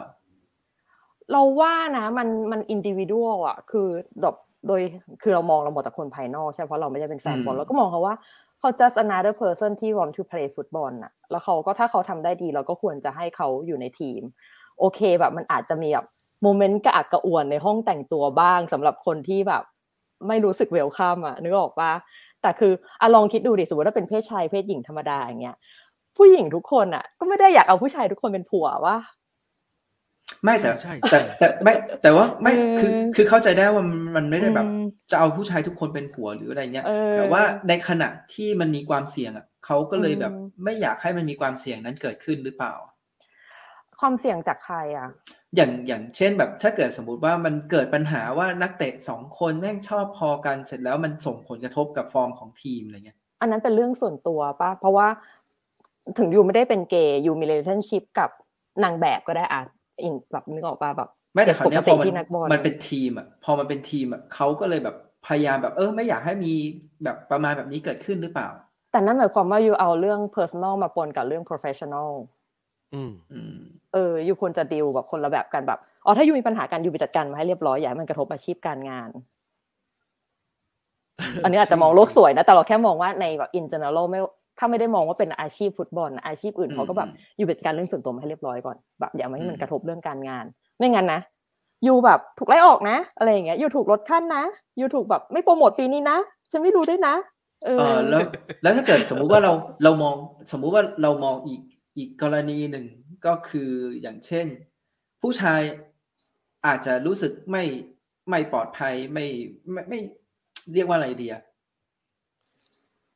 เหมือนเวลาถ้าเกิดเป็นผู้ชายแบบเห็นเห็นโป๊กันเองอะมันอาจจะแบบไม่รู้สึกเท่าที่พอเรารู้สึกว่า เอ้ยคนเนี้ยเป็นเป็นประมาณแบบนี้แล้วเขารู้สึกว่าเฮ้ยเขารู้สึกไม่ปลอดภัยอย่างเงี้ยถ้าเป็นอย่างนั้นอะเราเรารู้สึกว่าอยู่ต้อง express มันออกมาว่าแบบ เออยูแบบรู้สึกไม่ comfortable หรืออะไรอาจจะคุยกับผู้จัดการ มันอืมมันให้เรามองว่ามันเป็นโลกของแบบการทำงานอะอืมไม่ว่าจะในสถานการณ์ใดก็ตาม ถ้าเรารู้สึกไม่สบายใจกับเพื่อนร่วมทีมอะเราก็ต้องเกิดการคุยกันถูกปะอันนี้ก็เหมือนกันแค่อย่ามองว่า เพราะว่าเพศสภาพของเขาอะไม่เหมือนคนอื่น เราเลยต้องแบบ treat เขา differently อะเราแค่มองว่า เออมันมีปัญหาที่อาจจะแบบตัวเขาไม่ฟิต กับทีมที่คือเราคิดว่าตัวเขาไม่ฟิตกับทีมหรือเปล่านะ หรือเราไม่อืม comfortable ที่จะทำอะไรต่อหน้าเขาหรือเปล่านะ เราก็ต้องเกิดอืมการคุยกัน ซึ่งถ้าเกิดมันเกิดการยอมรับหรือเกิดการแบบเปิดเผยเขาเรียกไม่ใช่เปิดเผยเรียกว่าพูดคุยกันมากขึ้นนะมันอาจจะมีโซลูชันอื่นที่แบบโอเคเพื่องั้นทำควาเรามแบบเข้าใจซึ่งกันและใชกัน่อย่างเงี้ยเอออาจจะแบบอะมีข้อให้ส่วนตัวหรืออะไรก็ว่าไปนึกออกว่าเออมันมันก็เป็นไปได้แต่ที่เพียงแค่แบบว่าเอออยู่แบบจะมาแค่กีดกันคนหรือมาแบบรังเกียจคนเพียงเพราะว่าเขามีแบบ เออเขาเรียกอะไรอะเพศวิถีจะบอกเพศสภาพเออเพศวิถีหรือแบบว่าเออรสนิยมทางเพศไม่เหมือนคุณมันมันไม่ถูกต้องอะเออแล้วหลังหลังจากที่มีข่าวว่าเขาประกาศออกไปเนี่ยข่าวมันมันมันกี่วันนะจำจำไม่ได้ไม่แน่ใจเอ่อพุธที่แล้วที่เขาออกมาออกมา come out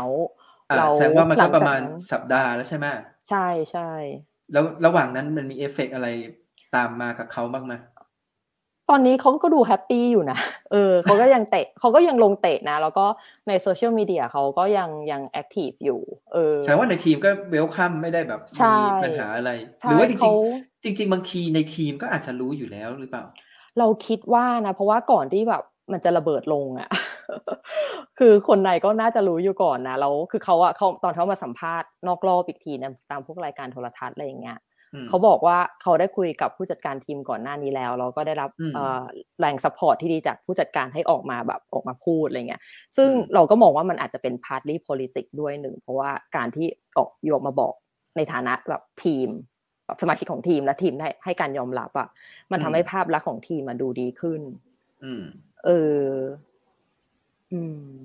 นั่นแหละ เออ พูดถึงการการการตอบรับอะมันก็มีข่าวนะ ว่าแบบวันแบบ ทันทีที่เขามาเปิดเผยตัวเพราะเขาเปิดเผยตัวผ่านโซเชียลมีเดียของเขาเอง แล้วก็ของของทีมของเขาอะก็คืออืม Adelaide United อะก็คือได้รับผลตอบรับดีมากกับสนับสนุนแบบดีมากกับทั้งจากแบบฟีฟ่าเองก็ก็แบบโพสต์ลงในทวิตเตอร์ของฟีฟ่านะว่าแบบโหแบบ so proud of you อะไรอย่างเงี้โอ้ยยแบบฟีฟ่ารออยู่แล้วไอ้แบบแบบเนี้ยว่านั่นแหละเออ politics ไงแต่ว่าคือในถ้าองค์กรขนาดใหญ่เขาออกมาพูดอย่างเงี้ยมันมันน่าจะทำให้เกิดผลกระทบแบบ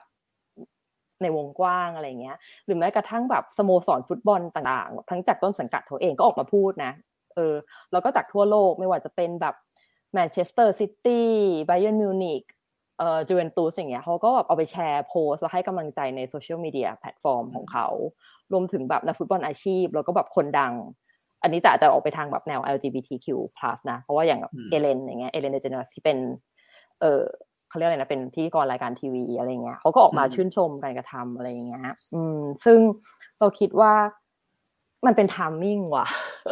ไม่แล้วตาคือได้ researchต่อไหมอยากว่ารู้ว่า แล้วถ้าเป็นฟุตบอลหญิงอะฟุตบอลหญิงนี่เคยไงมีการประกาศไปยังคิดว่าเราพลาดเหรออ่านี่อะอะต่อเลย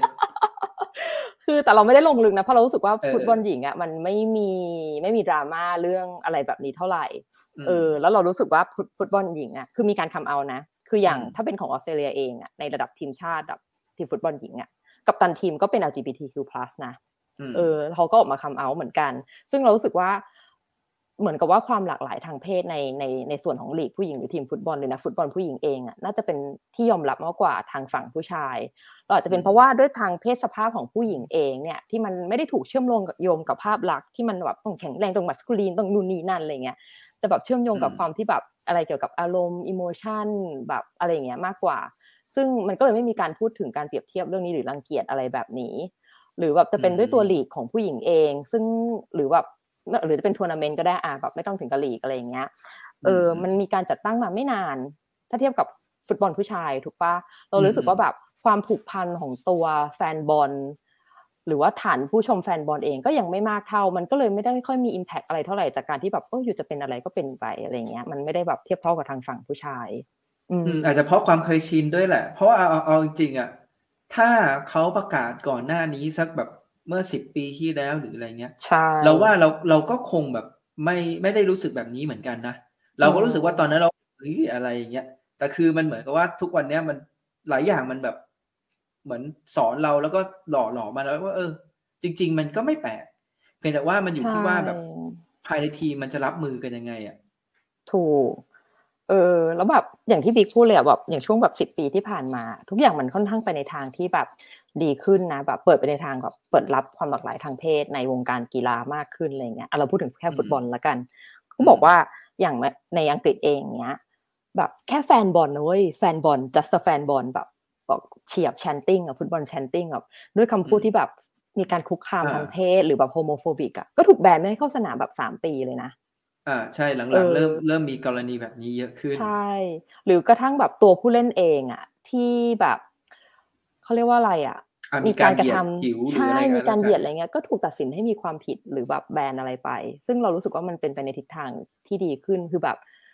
เราว่ามันมันเป็นรสนิยมหรือมันเป็นแบบ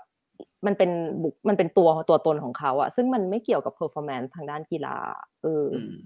เออ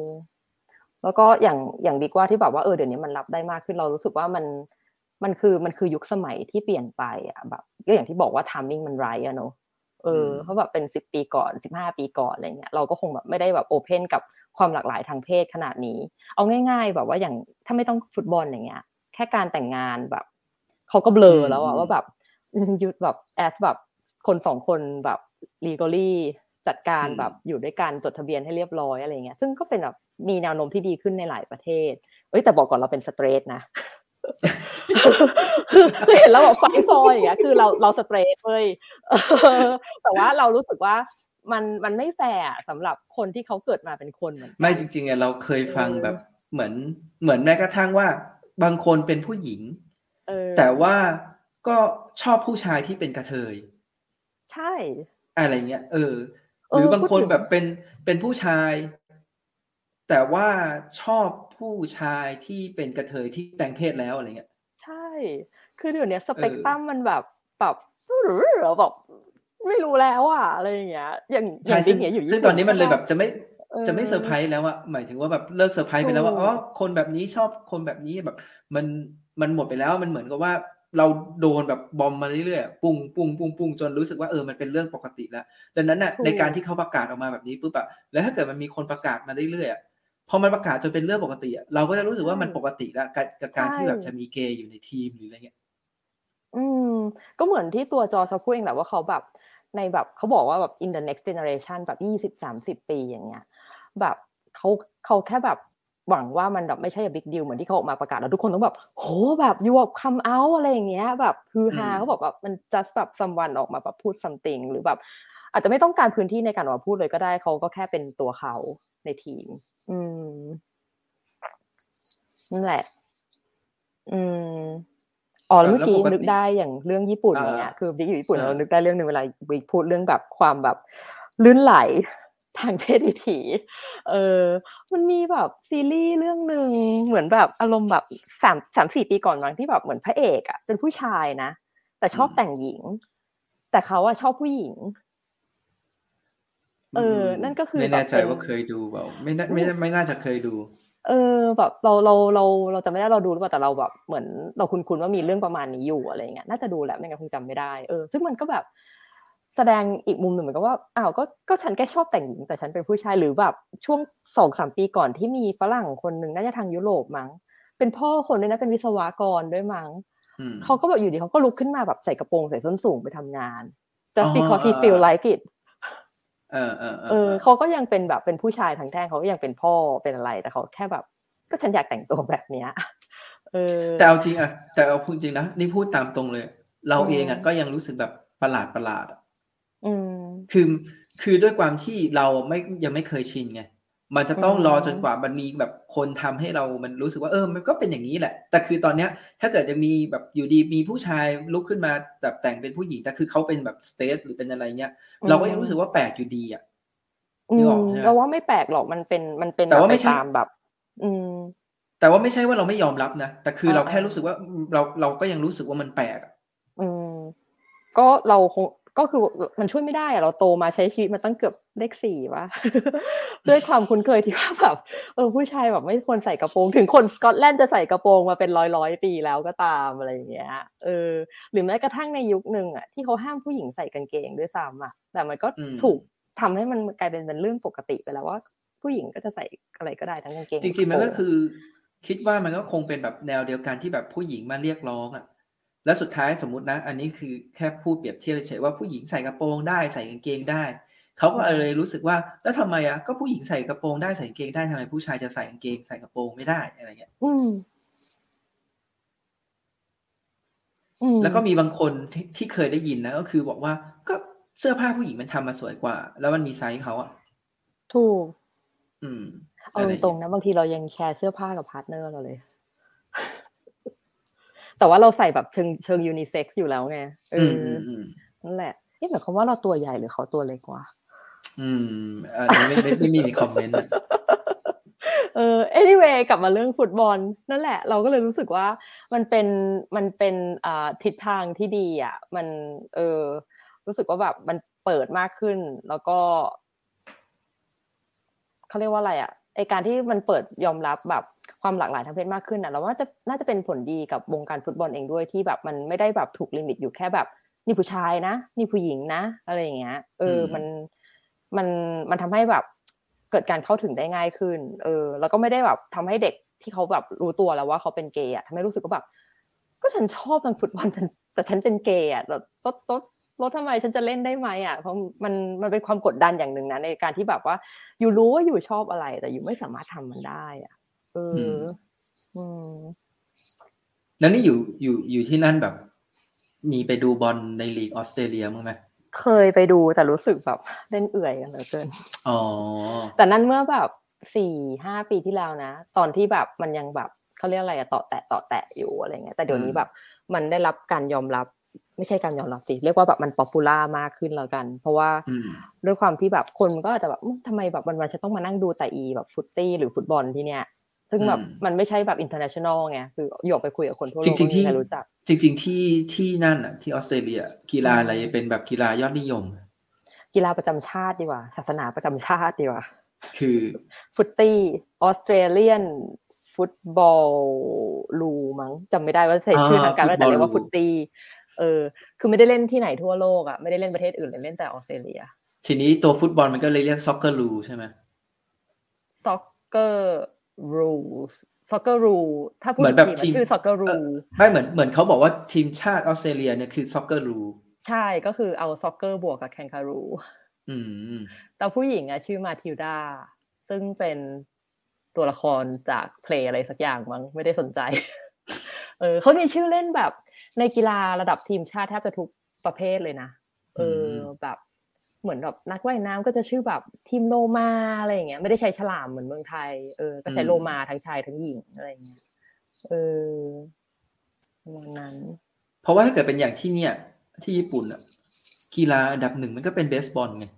อืมอืมมันก็ไม่ใช่ฟุตบอลอยู่ดี เออ แล้วอย่างนี้รู้สึกนอกคอกปะ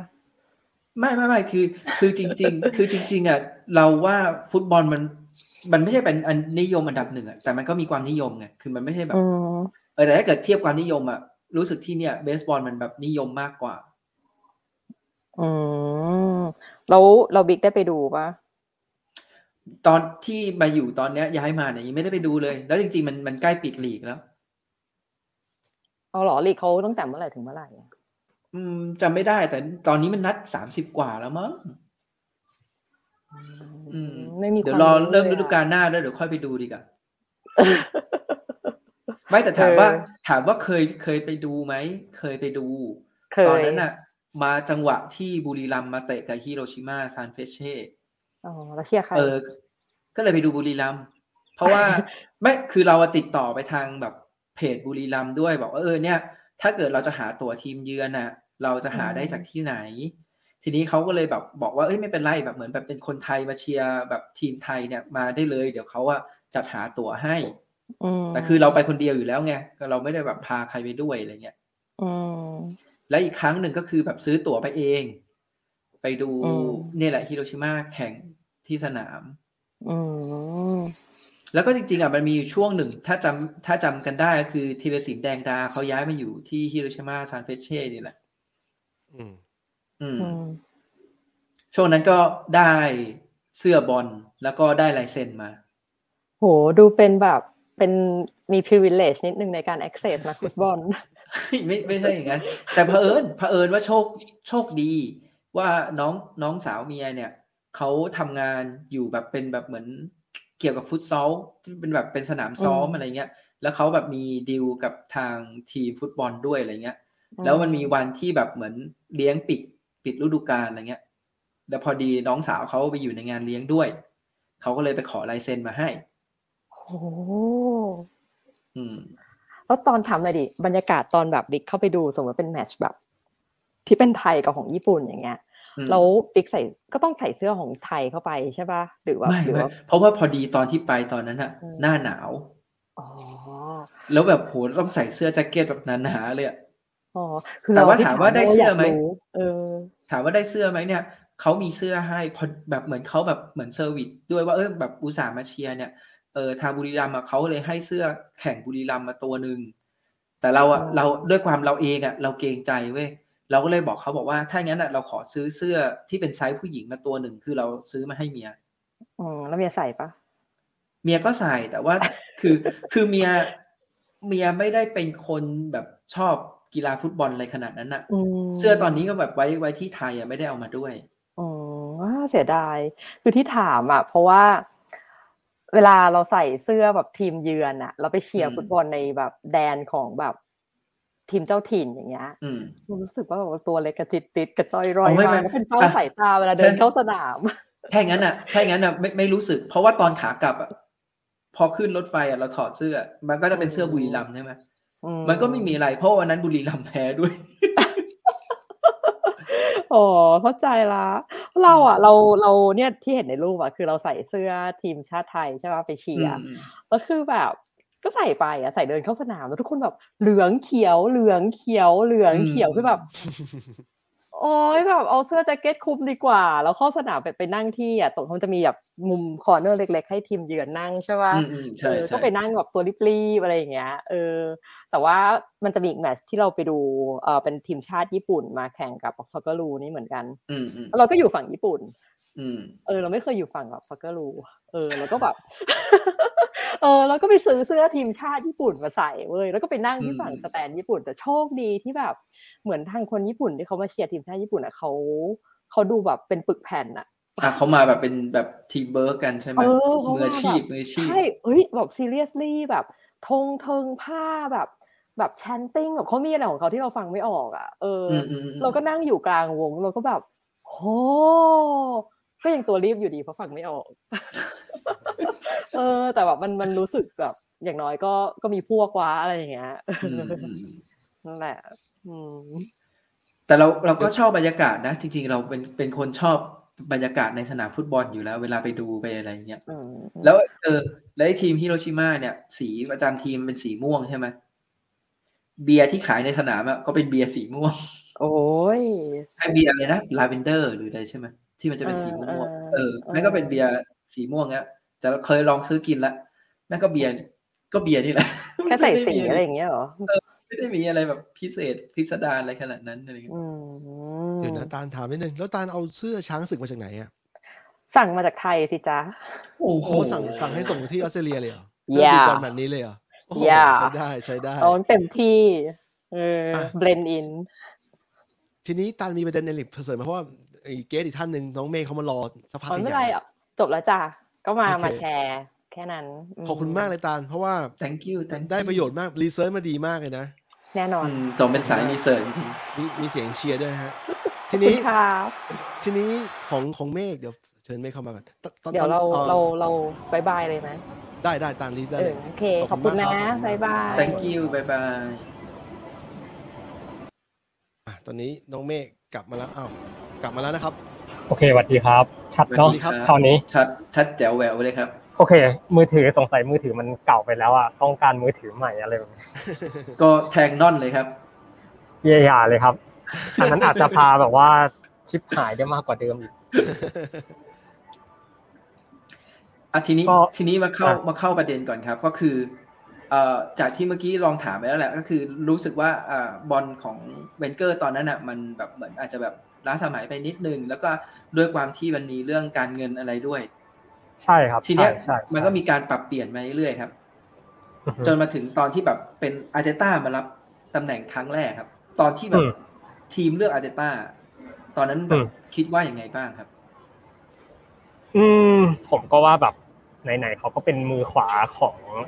อ่าของเป๊ปใช่ป่ะอืมผมก็มองว่าแบบเฮ้ยมันมันก็ไม่แย่นะ อะไรแบบเนี้ย อืม แล้วอีกอย่างก็คือว่า เอออาร์เตต้าก็อยู่กับเป๊ปมาก็น่าจะได้แบบ ความรู้ได้อะไรอย่างเงี้ยมา ก็ก็โอเคอะ อืม แต่จริงๆอะจะบอกว่า ผมไม่มีปัญหากับอูไนเอเมอรี่นะผมบอกก่อือนมอืมเออ ผมผมจะบอกว่าจริง ๆ อะ เออส่วนหนึ่งอะ คือปัญหาใหญ่ของแฟนบอลหลายๆทีมก็คือว่า ผมว่าเหมือนขาดความอดทนอะ แบบอืมอืมความอดทน ความอดทนมันต่ำอะแต่ถามว่าผิดไหมมันไม่ผิดหรอก เพราะว่าฟุตบอลยุคหลังๆอะ stake stake อะมันมันมันใหญ่ขึ้นมันเยอะขึ้น แล้วก็ความกดดันมันเยอะขึ้น เพราะส่วนหนึ่งก็คือเม็ดเงิน แล้วปัญหาคราวนี้คือเรื่องเม็ดเงินใช่ป่ะมันก็เลยกลายเป็นว่าบอลเมื่อคุณทำทีมไม่สำเร็จอะเออ มันก็จะกลายเป็นว่าแบบโอกาสที่คุณจะได้เงินอะมันก็ลดลง อืม multiple อะไรพวกเนี้ยแบบหลาย ๆ อย่าง มันก็ลดลง มันก็เลยกลายเป็นว่า เออเงินลดลงแรงกดดันเพิ่มขึ้น ฉะนั้นสิ่งที่ออกมาก็คือว่า ก็เลยเราเห็นแบบว่าบอลทีมหลัง ๆ เนี่ย คือปลดผู้จัดการทีมกันเป็นแบบสองสามปีปลดทีอะ บางทีมแบบ ปีสองปีก็ปลดแล้วอะ เพราะมันเป็นอะไรที่ง่ายที่สุด ใช่ แต่จริง ๆ อะ คือจะบอกว่า มันเกิดจากไอ้นี่ด้วยไง คือความคาดหวังเพิ่มขึ้นเม็ดเงินเพิ่มขึ้นนะฮะทุกคนก็อยากสำเร็จไวๆอะ อยากอืมอยากแบบว่าได้แชมป์ไวๆอะไรเนี้ย คือ คือตอนนี้ต้องยอมรับอย่างหนึ่งว่า แต่แต่จริง ๆ มันก็แผนมันก็ประสบความสำเร็จกับบางทีมนะอย่างเช่นเชลซีอะไรแบบเนี้ยอืมเออ แต่ประเด็นคือว่าเชลซีก็คือว่าส่วนหนึ่งก็คือว่า เงินคุณต้องอัดตลอดเวลา อืม เออเมื่อเมื่อคือ ผมก็ไม่แน่ใจเหมือนกันนะว่าว่าตอนเนี้ยคือถ้าระยะเวลาการทำทีมมาสมมติห้าปีเท่ากันเนี่ยเชลซีกับแมนซิตี้ใครใช้เงินเยอะกว่ากันอันนี้ผมไม่แน่ใจเนี่ยก็เลยแบบอืมก็เลยพูดไม่ได้ แต่แต่คือ แต่คือส่วนหนึ่งจะบอกว่า การจะทำทีมให้มันได้แชมป์อะคือมันก็จะมีสองอย่างก็คือใช้เวลากับใช้เงินนี่แหละ ตอนเนี้ย อืมอืมก็ก็เลยวกกลับมาว่า เออคือผมอะไม่มีปัญหากับอูนายเอเมอรี่อยู่แล้วผม ผมคิดว่าเขาเป็นคนที่ที่โอเคระดับหนึ่งนะแต่ต้องให้เวลาเขาหน่อย อืม อืม แล้วอีกอย่างคือ ถามว่าอูนายเอเมอรี่ไก่กาขนาดนั้นหรือเปล่า ผมว่าก็ไม่ได้ไก่กาขนาดนั้นอะ เพราะว่าอย่าอย่าอย่าลืมว่าเขาก็ทำทำทีมได้แชมป์แบบยูโรปาลีกก็ก็สองสามรอบแล้วอะ ใช่ถ้วยถ้วยอุไนเลยอะ ใช่ใช่เออ จริงผมเห็นด้วยน่าจะเรียกเป็นอูไนครับได้แล้วอะ แมนยูก็แพ้อุไนไง ใช่เอออืมใช่ใช่เออใช่เออ ผมก็เลยว่าแบบเฮ้ยแบบคนคือผมเห็นแบบอะไรอะคนรู้จักผมนี่แหละ ก็เป็นแฟนนอนเหมือนกันเนี้ยอืมเขาก็บอกว่าแบบเฮ้ยอูไนแม่งไม่ได้เก่งเลย ผมว่าแบบมันไม่ใช่หรอกคือ คือการที่เลือกโค้ดมาอย่างเงี้ยผมว่าปัจจัยหนึ่งก็คือว่าโค้ดอะมันเก่งหลาย ๆ คนแหละ ผมว่าแต่ละทีมเลือกมา แต่ประเด็นคือว่าสไตล์การทำทีม แล้วก็อีกเรื่องหนึ่งก็คือ เขาเรียกอะไรอะ ไอตัวตัวตัว player ที่อยู่ในทีมทีมนั้นน่ะมันมันจะ blend เข้ากันกับกับสิ่งที่ผู้จัดการทีมอะหรือเฮดโค้ชมองเห็นหรือเปล่าอืมอืมอืมอืมซึ่งซึ่งถ้าสมมติว่า โอเค ถ้าตัวผู้เล่นอย่างเอาง่ายๆ อย่างทูเคิลอย่างเงี้ย ของกับเชลซีเนี่ยถ้าทูเคิลแบบเห็นแล้วแหละว่าแบบเฮ้ยมันพอไปกับกับสิ่งที่เขาทำได้เนี่ยทีมมันก็เลยแบบ เห็นเราก็จะเห็นเชลซีฤดูกาลสองฤดูกาลที่แล้วมันพวดขึ้นมาได้อะอืมเพราะเขาเห็นแล้วว่ามันมีแมททีเรียลมันมีนักเตะมันมีอะไรหลาย ๆ อย่างพร้อม เขาก็เลยแบบทำทีมมาได้ แต่แต่ขนาดเดียวกันน่ะ อย่างกรณีบวกกลับมาอย่างกรณีของอาร์เซนอลอย่างเงี้ย คือ คือต้องยอมรับอย่างหนึ่งว่าอาร์เซนอลน่ะ เมื่อเทียบแบบเฉลี่ยเฉลี่ยเป็นทีมที่ก็จ่ายเยอะระดับหนึ่งนะแต่ไม่ได้จ่ายเยอะสุดอะ ไม่ได้ทุ่มเยอะสุดอะ อืม แล้ว จริงๆอะผมว่าน่าเสียดายอย่างหนึ่งก็คือว่าช่วง gap ที่ลิเวอร์พูลได้เยอร์เกนคล็อปอะจริงๆอะอืมจริง ๆ มันเป็น gap ที่ช่วงอาร์เซนอลควรจะฉกคล็อปด้วยซ้ำผมเสียดายมากเลอืยมอืมอืมแล้วเราก็เห็นว่าสุดท้ายก็คือคล็อปทำลิเวอร์พูลให้ได้แชมป์อะอืมอืมเออ แล้วผมรู้สึกว่าแบบมันเหลือทีมบอลที่ไม่กี่ทีมแล้วอะที่ที่ยังไงอะที่เป็นทางต้องให้เงินแล้วก็ให้เวลา คืออมคืออาร์เซนอลกับลิเวอร์พูลนี่แหละ แล้วก็อาจจะเป็นแบบเวสต์แฮมหรืออะไรแบบเนี้ยเอเวอร์ตันอะไรแบบเนี้ยจริงๆเป็นทีมที่ให้เวลาโค้ชเยอะมากนะอืมรวมรวมถึง เอออะไรอะพวกแบบเลสเตอร์อย่างเงี้ยเออเลสเตอร์ก็ให้เวลาระดับหนึ่งอะคือไม่ได้แบบอืมไม่ได้ใจร้อนอะไม่ได้เป็นทีมที่แบบแป๊บแป๊บรีบไล่แป๊บแป๊บรีบไล่อะเหมือนเจ้าของก็เข้าใจฟุตบอลในระดับหนึ่ง เออ ผมว่าผมว่าลิเวอร์พูลอะ เขาค่อนข้างเข้าใจ แล้วก็อีกอย่างก็คือว่ามันมีมันมีแรงกดดันจากแฟนบอลส่วนหนึ่งแล้วก็แบบพวกแบบเบื้องบนของบอร์ดอะไรแบบเนี้ยก็ว่าแบบมันต้องใช้เวลาอะไรแบบเนี้ยอืมสสังเกตอย่างกรณีอย่างลิเวอร์พูลขอพานอกเรื่องนิดนึงคืออืมอย่างลิเวอร์พูลอย่างเงี้ย คือเป็นทีมทีมหนึ่งที่ให้เวลาโค้ชเยอะมากนะอืมเมื่อเมื่อเมื่อเทียบเฉลี่ยเฉลี่ยเฉลี่ยแล้วอะผมว่าที่ลิเวอร์พูลเป็นทีมทีมหนึ่งที่ใช้เวลาให้โค้ชเยอะมาก คือ คือให้เวลาระดับหนึ่งจนรู้เลยว่าแบบคนนี้แม่งไม่เวิร์กแล้วแหละถึงถึงไล่ออกอะไรอย่างเงี้ยอืมเออ แล้วก็อาร์เซนอลก็เป็นก็ก็ถือว่าในเฉลี่ยก็ถือว่าโอเคระดับหนึ่งอะไรเงี้ย อย่างเอเวอร์ตันหรืออะไรพวกเนี้ยหรือวูล์ฟด้วยซ้ำเนี้ยคือก็ให้เวลาเหมือนกัน แต่แต่วกกลับมานั่นแหละว่า เอออาร์เตต้าเข้ามาผม ที่พี่ถามใช่ป่ะว่าแบบว่าเรื่องอาร์เตต้าเข้ามาใช่ป่ะอืมในมุมของผมก็คือเฮ้ยผมโอเคอะเออ แต่ก็ต้องให้เวลาเขาหน่อยคือมันไม่มีแบบ คือยังไงอะมันมีโค้ชไม่กี่คนหรอกที่เข้ามาแล้วมันเปลี่ยนทีมจนแบบทำทีมปีสองปีแล้วมันได้แชมป์อะเออมันอืมมันมีครับ แต่ประเด็นคือว่าตอนเนี้ย ในตลาดอะผมว่ามันไม่เหลือใครแล้วอะอืมอืม อืม แม้แม้แต่คอนเต้แบบหรือหรือเอาเลกรีเข้ามาผมก็ยังไม่แน่ใจเลยว่าอาร์เซนอลจะได้แชมป์หรือเปล่า คือ แต่ที่แน่ๆคือว่า เอออย่างอาร์เซนอลเนี้ยมันต้องถ่ายเลือดอะเออ เราตอนเนี้ยมันก็ถ่ายไปได้ถ่ายไปได้โอเคระดับหนึ่งเลยนะในมุมของผมอะแล้วคราวเนี้ยมันก็เลยกลายเป็นว่าเมื่อเมื่อทีมถ่ายเลือดเสร็จโอเคเราเราจะไม่เบลมนักเตะแล้ว ตอนเนี้ยเราจะมาดูว่าแบบโค้ชอะใช้ใช้แท็กติกยังไงมากกว่า อืม อืม มันก็เลยกลับมาว่าคราวเนี้ยปัญหาของอาร์เตต้าคือสิ่งหนึ่งที่ผมต้องติดจริงๆก็คือว่า เหมือนเขายังหาแผนที่ ที่ในใจของเขาไม่ได้แล้วเขาก็เปลี่ยนไปเรื่อยๆ จนกลายเป็นแบบว่าเหมือนคนสับสนในตัวเองอะช่วงหนึ่งอะอืมอืมอืมเออ เหมือนเขายังยึดจุดไม่ได้ จริง ๆอะเหมือน เหมือนเล่นดีสักสองสามนัดก็จะเปลี่ยนอีกแล้วอะไรแบบเนี้ย เปลี่ยนแผนอีกแล้วอะมันผมว่ามันไม่ค่อยไม่ค่อยเวิร์กเท่าไหร่คือสิ่งหนึ่งที่แตกต่างแบบสังสังเกตก็ได้นะครับ อย่างทูเคิลหรือว่า หรือว่าเจอร์เกนคล็อปป์เนี่ย ไอ้นี่ในในการสังเกตของผมก็แล้วกัน ผมก็ไม่ได้เก่งฟุตบอลมากนะเอาจริงๆอะเออสังสังเกตดูได้ว่าโค้ชที่เก่งๆอะเขาจะมีแผนในใจสักแผนหนึ่งแล้วเสร็จแล้วก็ค่อยๆแบบ ค่อยๆเปลี่ยนตัวเปลี่ยนตัวผู้เล่นในนั้นนะคือสมมติว่าก็ใช้สี่สี่สองไปแม่งทุกนัดนี่แหละ แล้วเสร็จแล้วอะ ก็คือว่าใช้สี่สี่สองไปสักพักอะหรือสี่สามสามหรือสามสี่สามอะไรก็แล้วแต่ whatever เสร็จแล้วค่อยเปลี่ยนตัวว่าแบบทำยังไงอะให้มันเวิร์ก อืมอืมจนจนแบบว่าแผนนั้นมันมันพิสูจน์ให้เห็นแล้วว่ามันเวิร์กไม่จริงอะค่อยมาเปลี่ยนแผนเล่น แต่ประเด็นคืออย่างอาร์เตต้าอย่างเงี้ย จริง ๆ ผมว่าส่วนหนึ่งมันมันเป็นปัญหา จริง ๆ ขอชิ่งไปนิดนึงนะผมว่ามันเป็นปัญหาเดียวกับโอเล่เหมือนกันก็คือว่า เออ แบบสมมุติว่านัดนี้เราใช้สามสี่สามใช่ป่ะไม่เวิร์กนัดหน้ากูใช้สามห้าสองเงี้ย แล้วก็วนแผนไปอีเหละเขะขะอย่างเงี้ย ผมว่านั่นแหละมันคือปัญหาใหญ่เลยอะ ของของโค้ชคือเหมือนจับจุดไม่ได้แล้วอะแล้วก็เปลี่ยนเราคิดว่า แล้วแต่ละแล้วปัญหาใหญ่คือแต่ละทีมอะมันไม่เหมือนกันอย่างนัดที่แล้วแข่งกับเบนฟอร์ดสมมตินะอือฮึแล้วแบบแผนนี้ไม่เวิร์กแล้วแบบเป็นการแบบว่าเหมือนอ้าวนัดหน้าไปเปลี่ยนอีกอย่างเงี้ย มันก็เลยกลายเป็นแบบอืมอืมอืมเละเละเทะกว่าเดิมอะอืมแต่นี่อันนี้อันนี้บกกลับไปที่โอเล่เมื่อกี้แป๊บหนึ่งก็คือจริงๆอะ ตอนเนี้ยโอเล่อะปัญหาไม่ใช่ไม่ใช่ว่าไม่ยอมเปลี่ยนแผน แต่ว่าแฟนแมนยูบอกว่าทำไมมึงเล่นแต่ว่าสี่สองสามหนึ่งมึงไม่ยอมเปลี่ยนแผน ใช่แต่มันจก็เลยริงๆอะคือมันก็เลยกลับมาเป็นคือแบบแผนล่าสุดนี่แหละ ใช่ใช่ใช่คือจะบอกว่าแผนล่าสุดไม่ใช่ไม่ดีนะ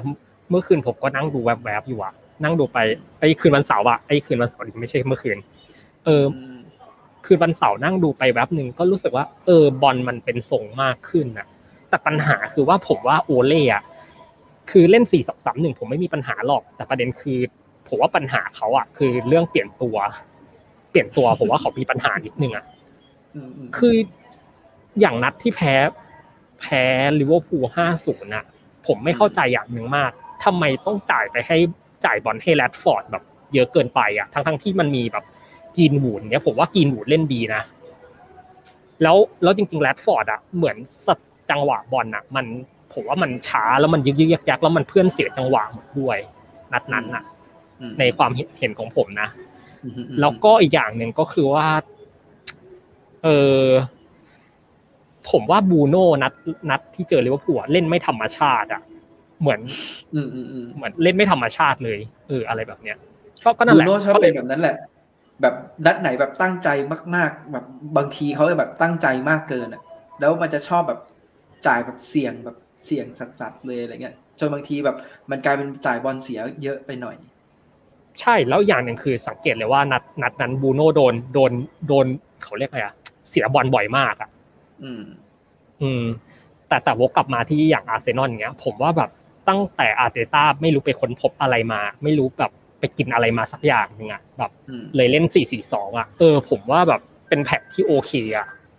คือสำหรับอาร์เซนอลแล้วผมก็ภาวนาว่าหลังจากนี้อาร์เตต้าจะใช้ 4-4-2 ยืนไปก่อน แล้วค่อยๆค่อยๆเปลี่ยนเป็นแบบว่า สมมติว่าเอ้ยเปลี่ยนคนนี้ออกแล้วเอาคนนี้เข้าอะแล้วเล่นยังไงแบบ ให้มันเป็นแผนก่อนอะ ให้มันเป็นทรงก่อนอืมเออเอออะไรแบบเนี้ย ผมผมหวังว่าแบบ เอออาร์เตต้าจะยืนอย่างเงี้ย ตอนแรกอะผมเข้าใจว่านัดเจอเลสเตอร์อะผมว่าอาร์เตต้าแม่งต้องเปลี่ยนแผนแน่ๆโอเค มันใช้สี่สี่สองแล้วกลายว่าเล่นดีด้วยซ้ำอะไรแบบเนี้ย อืมอืมอืม เออผมก็เลยว่าแบบอาร์เตต้าต้องใช้สี่สี่สองแล้วแหละ เวลาเนี้ย คือจะจะยังไงก็แล้วแต่ยังไงก็ต้องยืนสี่สี่สองไว้ก่อนแล้วเสร็จแล้วคือสี่สี่สองอะ จริง ๆ อะ เวลามิติในเกมรับหรือเกมลุกอะมันมันยังพอปรับบางอย่างด้านในเป็นแบบสี่ห้าหนึ่งก็ได้ใช่ป่ะล่ะหรือว่าแบบไปเป็นสี่สามสามก็ได้อะไรแบบเนี้ยอืมแต่แต่ประเด็นคือที่ผมจะบอกคือว่า เออส่งบอลมันดูมีมิติมากขึ้น อืมอืมแล้วมันเล่นเป็นแบบ เออมันดูดีอะดูแล้วแบบรู้สึกว่าดีกว่าเล่นสี่สามสามหรือ หรือจริงๆสี่ห้าหนึ่งด้วยซ้ำอะไรแบบเนี้ยของอาร์เซนอลอืมทีนี้เนี่ย พอพอตั้งแต่มีลูกเนี่ย ก็เลยแบบไม่เคยได้ไปดูทีมอื่น ก็คือครับเวลาที่มีก็จะดูแต่แมนยูทีเนี้ยอือฮึอืมจำไม่ได้จำไม่ได้แม่นว่าตอนเนี้ยเอ่อ รูปทีมของตัวอาร์เซนอลเนี่ยมีใครเป็นยังไงบ้างจำได้ว่าโกเป็นดัมเดลถูกไหมซื้อมาใหม่ใช่ใช่ใช่ใช่แบ็กก็จะเป็นแล้วก็แบ็กขวาเป็นโทมิยาสึอ่าอะแล้วก็ที่กซื้อองมาเซนเตอร์ก็เป็นกาเบรียลกาเบรียลเล่นโอเคนะ แล้วก็เบนไวท์แต่เบนไวท์นี่ผมกลัวว่ามันจะหลุดหลุดอยู่แต่แต่เป็นกองหลังที่โอเค แต่ผมชื่นชมกาเบรียลมากกว่า แต่อืมเดี๋ยวเดี๋ยวเดี๋ยวเดี๋ยวเราจะพูดเรื่องกองหลังทีก็แล้วกัน แล้วก็อือฮึแบ็กซ้ายก็เป็นนูโนตาวาเรสอย่างเงี้ย ใช้สลับกับอ้าวไม่ใช่เทียร์นี่ย์เหรอเอ่อสลับกับสลับกับเทียร์นี่ย์แหละอ๋อใช้สลับกัน คือถ้าเทียนี่แบบฟิตกลับมาอะไรเนี้ยปกติก็คือใช้เทียนี่ตลอดอือฮึแต่ถ้าแบบว่าไม่แบบเทียนี่เจ็บเนี่ยก็ใช้นูโนตาวาเรสซึ่งแต่ซึ่งสองคนเนี้ยมีมีมีดีมีเสียต่างกัน คือถ้าเกมบุกเนี้ยผมยังชื่นชอบตาวาเรสมากกว่า นิดหนึ่งคือเวลากระชากบอลนะมันมันดูแบบ โอ้สนุกจังเลยอะไรแบบเนี้ย แต่ถ้าแบบเกมรับอะไรเนี้ยผมยังชอบชอบเทียนี่มากกว่า แต่วกกลับมาที่เรื่องกองหลังนิดนึงก็คือผมว่ากองหลังอาร์เซนอลปีนี้น่าสนใจอย่างหนึ่งก็คือว่า เออกาเบียลหรือว่าโทมิยาสึเนี่ย เป็นสองกองหลังที่โยนลูกข้ามฝั่งหรือว่าโยนลูกไปข้างหน้า ได้ดีทั้งสองคนเลย ลูกลูกจากกองหลังแล้วโยนข้ามข้ามไปกองหน้าอย่างเงี้ยหรือโยนแบบ ถ่างจากซ้ายไปขวาจากขวาไปซ้ายอะไรแบบเนี้ยมันทำให้แบบบอลมันแบบไม่ต้องเทไปทางใดทางหนึ่งเหมือนสมัยเอเมอรี่หรือว่าสมัยแรก ๆของอาร์เตต้าอืมมันมันสังเกตว่าบอลมันจะมันเล่นแบบมีมิติขึ้นมาบ้าง แล้วมันดูแบบไม่ได้แบบเหมือนก่อนหน้านี้คือถ้าเป็นบอลของเอเมอเอ่ออูนายเอเมอรี่อย่างเงี้ยถ้าจะรุกด้านซ้ายก็รุกด้านซ้ายอยู่นั่น รุกตรงกลางก็รุกตรงกลางอยู่นั่น แล้วแบบเหมือนทีมอื่นมันก็ มันก็จับแก้วได้อะแม่งเหมือนแมนยูเลย แล้วเสร็จแล้วก็คือว่าอย่างตอนอาร์เตต้ามาแบบ set set ทีมใหม่เนี่ยเซตของปีเนี้ยผมผมอือฮึสังเกตว่า เออสิ่งหนึ่งที่ที่ผมว่าแบบมันมาเติมเต็มอาร์เซนอลได้ดีก็คือปีสำหรับปีนี้ของผมก็คือผมมองว่าได้ ได้โทมิยาสึกับได้โอเดการ์ดเข้ามา แล้วก็สมิธโรว์เล่นดีอืม แล้วก็ซาก้าเล่นโอเคอะไรแบบเนี้ย ผมผมว่าโอเคเลยอะอืมอืมสามดาวรุ่งแบ็กทีม ใช่ใช่ใช่ผมว่าแบบโทมิยาสึนี้ถ้าถ้าเล่นอย่างนี้ไปได้อีกสักสามปีอะผมว่าเขาจะกลับเกมกว่านี้เยอะแล้วน่ากลัวมาก เป็นกองหลังที่น่ากลัวมาก แต่ผมกลัวผมหวังว่าอาร์เซนอลจะเก็บเขาไว้อยู่นะ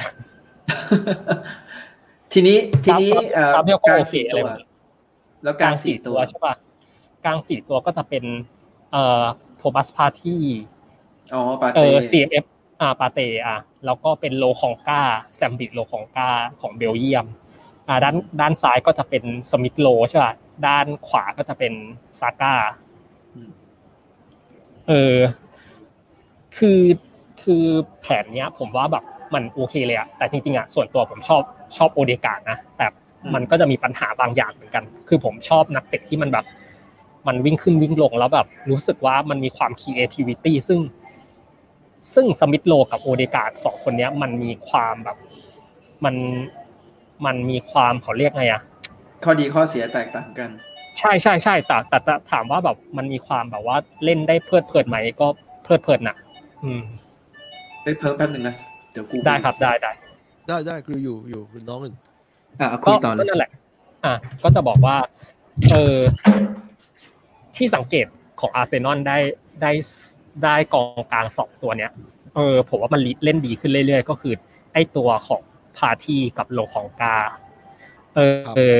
สิ่งหนึ่งสิ่งหนึ่งที่ชอบแบบ เวลาโลของกาเล่นอะคือ คือเวลาเห็นมันเห็นโลของกาเล่นมัน ถ้าเมื่อเทียบกับชาก้าจริงๆ มันไม่ควรเทียบกับชาก้าด้วยซ้ำก็คือจะบอกว่า เออโลของก้ามันมี มันมีมิติในการเล่นที่มันหลากหลายกว่า ก็คือว่าโลของก้ามันสามารถแบบเป็นเป็นมิดฟิลด์ที่มันกระชากขึ้นมาได้ แล้วมันจ่ายสั้นจ่ายอะไรอย่างเงี้ยมันคือมันเป็นตัวตัวที่เชื่อมเชื่อมมิติเกมได้ดีระดับหนึ่งอะแล้วแล้วในเกมที่แบบรับบ้างเนี้ยโลคองก้าก็เป็นตัวที่แบบวิ่งเร็ว แล้วมันก็สามารถไล่ไล่เพรสซิ่งตัวตัวตัวบุกของทีมอื่นได้ได้ดีระดับหนึ่งอะไรเนี้ยคือ ไม่ทำให้ภาระของพาที่ไอ้พาปาปาเตเนี่ยมันหนักเกินไป ซึ่งจริงๆอะผมผมเชียร์ให้อาร์เซนอลขายขายกรานิตชาก้าทิ้งด้วยซ้ำนะ เออ คือในวิกขำขนาดนั้น ไม่ก็คือตอนตอนยูโรอะอยู่ดีมันเล่นดีไงมันแบบเหมือนมันแบกไอ้สวิตช์ใช่ไหมเล่นเล่นแล้วดีตอนครับแรกเล่นดี แล้วตอนแรกอะ มันมีข่าวว่าโรม่าจะเอา แล้วก็มีข่าวใช่ว่าเออกำลังจะเซ็นได้แล้ว แล้วก็ไม่รู้ใช่มีท่าไหนอยู่ดีก็เหมือนดีลมันล่ม อาร์เตต้าก็เลยผมต่ว่าอสัญญาผมว่าผมว่าอาร์เตต้านั่นแหละ ที่เขาอยากให้ต่อ แล้วก็ตอบก็คแทงนอยากด้วยใบแดงใช่ไหมเออ ผมว่าแมนซิตี้อะเหรอเออใช่ใช่เออนัดนัดแมนซิตี้อะกูไม่รู้เออถ้าถ้าคือคือคือเคยดูอาร์เซนอลเนี่ยจะรู้สึกว่าชาก้าบางทีทำไมมันเข้าบอลโง่จังวะ อ๋อ ผมผมผมว่าถ้า ไอ้นี่ปัญหาเลยอะผมผมนั่งคุยกับพี่คนหนึ่งที่เชียร์อาร์เซนอลด้วยกันเนี่ยอืมอืมเออ เราคนพบกันอย่างหนึ่งแล้วก็คือว่า ประเด็นก็คือนักเตะอะมันรู้ว่ามันจะทำยังไง แต่ร่างกายอะ มันไม่ให้แล้วอืมผมว่ามันกรณีเดียวกับกับที่ที่ไอเนี่ยปอกบาได้ใบแดงนัดลิเวอร์พูลเลยอะอืมผมว่าลักษณะเดียวกันอธิบายคือเอกอธิบายหัว หัวรู้ว่าต้องทำยังไงกับบอลแต่ร่างกายอะมันแก่ขึ้นมามันช้าเกินไปครึ่งจังหวะมันก็เลยต้องทำอย่างนั้นไง คือเหมือนว่าป็อกบารู้ว่าจะสไลด์เข้าบอลอย่างนี้แหละ แต่ว่าจังหวะพอมันลงไปแล้วปุ๊บอ้าวมันมันไม่ใช่เป็นอย่างมันที่ช้าคิดใช่ใช่ใช่ผมว่าหลาย ๆ หลาย ๆ นักเตะอะรู้คือ มันจะมีช็อตใบเหลืองหนักๆหรือกึ่งกึ่งๆใบแดงหลาย ๆ ครั้งอะถ้าเราดูพรีเมียร์ลีกบ่อยๆคือเราจะรู้ว่านักเตะ คนนั้นอะไม่ได้ตั้งใจจะทำอย่างนั้นอะหน้ามันจะแยงไปเลยอะคือเวลาเข้าอะ แต่คือจะเข้าที่บอลไง แต่คือเหมือนร่างกายหรือว่าสรีระหรืออะไรบางอย่างมันช้าหรือว่าแบบเออ step มันแบบคือหัวมันเห็นแล้วว่ามันรู้ว่าจะทำยังไงแต่ประเด็นคือไอ้ร่างกายที่มัน action ออกไปอะมันร่างกายเรามันก็เสื่อมถอยไปเรื่อยทุกวันใช่ปะละ่ะมันมันไม่ใช่แบบนั้นไง ผมก็เลยคิดว่าแบบ เออ ไม่มีใครแบบแหมอยากจะสไลด์แบบ อะไรนะเปิดปุ่มสตาร์ทแล้วแบบอยากจะได้ใบแดงหรอกไม่มีหรอกผมว่าอืมคือยกเว้นอย่างเดียวคือว่าแบบมันหงุดหงิดขนาดนั้น ซึ่งผมว่าปอกบาลงไปยังไม่ได้หงุดหงิดขนาดนั้นไง ซึ่งอืมซึ่งถ้าเราแบบดูไอ้อย่างนัดอะไรอะลิเวอร์พูลเจอไบรตันสองสองมาเนี่ย เราจะเห็นว่านักเตะแม่งเริ่มหงุดหงิดแล้ว หรือแม้แต่อย่างกรณีอย่างโรนัลโดที่นัดเจอลิเวอร์พูลอันนั้นยังหงุดหงิดอะคือสามารถทำได้ทุกอย่างไงแต่คืออย่างกรณีของปอกบาผมมองว่าแบบหัวสมองมันไปอะ แต่อืมแต่ท่ามันไม่ได้แล้วก็จังหวะมันช้าไปอะ เออ มันไม่ทันอะ มันก็เลยต้องออกท่านั้นไงอืมเออ หรือหรือกรณีชาก้าหลาย ๆ ครั้งอะที่แบบทำอะไรโง่ๆอะเออ คือผมว่าแบบ คือผมว่าแบบชาก้ามันไม่ได้ไม่ใช่นักเตะที่มันแบบแต่เอาจริงๆผมก็เสียดายนะอาร์เซนอลแบบ เป็นเป็นทีมหนึ่งที่ที่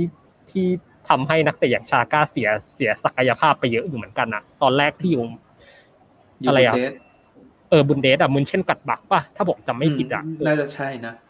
เออ อะไรแบบเนี้ย คือมันเล่นเป็นมิดฟิลด์ที่เล่นดีนะแถวสองยิงดี มันกลายเป็นว่ามาอยู่อาร์เซนอลคือกลายเป็นดีเฟนซีฟมิดฟิลด์แล้วแบบ จ่ายสั้น จ่ายสั้นก็ไม่ดี จ่ายยาวก็ไม่ดี แล้วกลายเป็นว่าแถวสองที่มันเป็นลูกเด่นของชาก้าเนี้ยแม่งก็ไม่ดีไปแล้วอะไอ้เชี่ยคือมันน่าเฟเสีสยดายนี่หว่า เพิงแม่งเฟสนี่หว่าคือมันน่าเสียดายอะเอออะไรแบบเนี้ย แต่มันมาดีขึ้นตอนที่แบบฤดูกาลที่แล้วของของ เออของอาร์เตต้าอืมอืมมันมามันกลับมาดีขึ้นจริง ๆ ยอมรับ คือเล่นแบบโอ้ชาก้ามึงเล่นได้ขนาดนี้เลยเหรอวะอะไรอย่างเงี้ยอืมแล้วแล้วก็นั่นแหละ จนมาจนมาเจ็บเนี่ยเราก็หายไปแล้วกลายเป็นว่า เราก็ได้แบบคู่กลางตัวใหม่ก็คือพาเทกับ ไอตัวโลของกานี่แหละซึ่งผมชอบอืมอืมอืมอืมเพราะว่าแล้วผมแดนมองหน้าว่าก็อเป็ย่านงลากาเซตกับไอโอบาเมยองใช่ไหมใช่ใช่แต่จริงๆผมแนะนำให้ขายสองตัวนี้นะทำไมอะโอเบยองเล่นผมเล่นดีมากมันหมดแล้วที่ผ่าเนี่ยมาผมว่ามันหมดแล้ว แล้วจริง ๆ กองหน้าผมว่าถ้าเก่าๆอะที่ผมอยากได้นะในใจผมอะคือเอดิสันคาวานี่เฮ้ยไม่ได้ไม่ได้ไม่ได้ตัวนี้ถ้าไม่เข้าวันได้นี้ต่อ ถ้าเข้าวันนี้เนี่ย ต่อสัญญากับพีแมนยูเนี่ย พี่ก็อยากเข้าต่อนะอีกปีนึงแต่ว่าเฮ้ยจริงๆจแต่ดูริงเหมือนๆคาวาว่านี่อะแบบ ผมผมไม่แน่ใจเหมือนกันแต่จริง ๆ ผมจะบอกว่าถ้าอาร์เซนอลอยากได้หน้าแบบป่าเถื่อนอะผมแนะนำว่าให้ซื้อคาวานี่เอามายืนสำรองก็ได้ ผมบอกเลยว่าแม่งคุ้มทุกบาททุกสตางค์จริง ๆ อาร์เซนอลผมอยากให้เซ็นตัวหนึ่งมากคือ แต่แมนซิตี้ขายไปอะ หรือจริง ๆอะขายไปแล้ว น่าจะซื้อดึงกลับมาด้วยซ้ำก็คือเอดินเชโกอะอ๋อเอลิน ผมว่าอาร์ชเซนอลมันต้องได้กองหน้าแบบอย่างนี้เว้ยคือเอ๊ะแต่อาร์เซเชนอลโก้มันหาเพิ่งหน้าย้ายทีมปะเออมันย้ายแมนซิตี้ไปอยู่โรม่าแล้วไม่รู้ย้ายไปไหนแล้วอะเอ๊ะเดี๋ยวก่อนมันมีข่าวว่าเชโก้จะย้ายไปจูบหรือย้ายไปไหนวะเดี๋ยวก่อนจำไม่ได้แม่นอีกละเดี๋ยวเดี๋ยวเดี๋ยวผมเปิดหรือดูว่ามันยังเลยอก็ยู่ได้เอดินเชโก้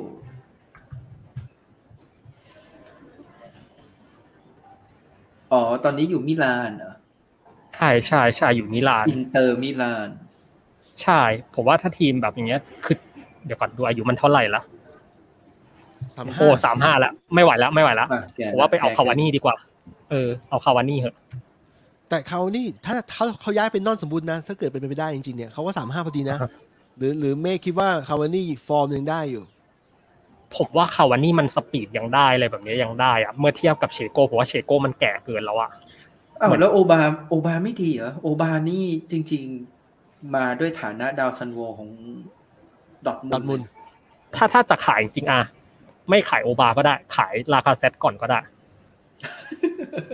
เออหรือขายทั้งสองหรือขายตัวใดตัวหนึ่งก่อนก็ได้อะไรเงี้ยคือผมว่าอาร์เซนอลควรจะมีหน้าหดหัวสักตัวที่แบบคแต่มๆอะแต่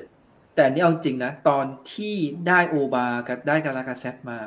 ตอนนั้นอืมในหัวคิดไว้เลยว่าหัวชนอนแม่งโคตรน่ากลัวเลยเพ ราะว่าโอบาเนี่ยอ่ามมาด้วยฐานะแบบดาวยิงจากบุนเดส แล้วก็ใช่ใช่ใช่ลากาเซตอะดาวยิงจากลีกเอิง แบบโอ้ใช่โหมึงกองหน้าโคตรน่ากลัวเลย แล้วอยู่ดีอาร์เซนอลก็ไปทำยังไงไม่รู้กลายเป็นว่าตอนนี้แบบโอบากาลากาแบบเป็นอะไรไปแล้วอะ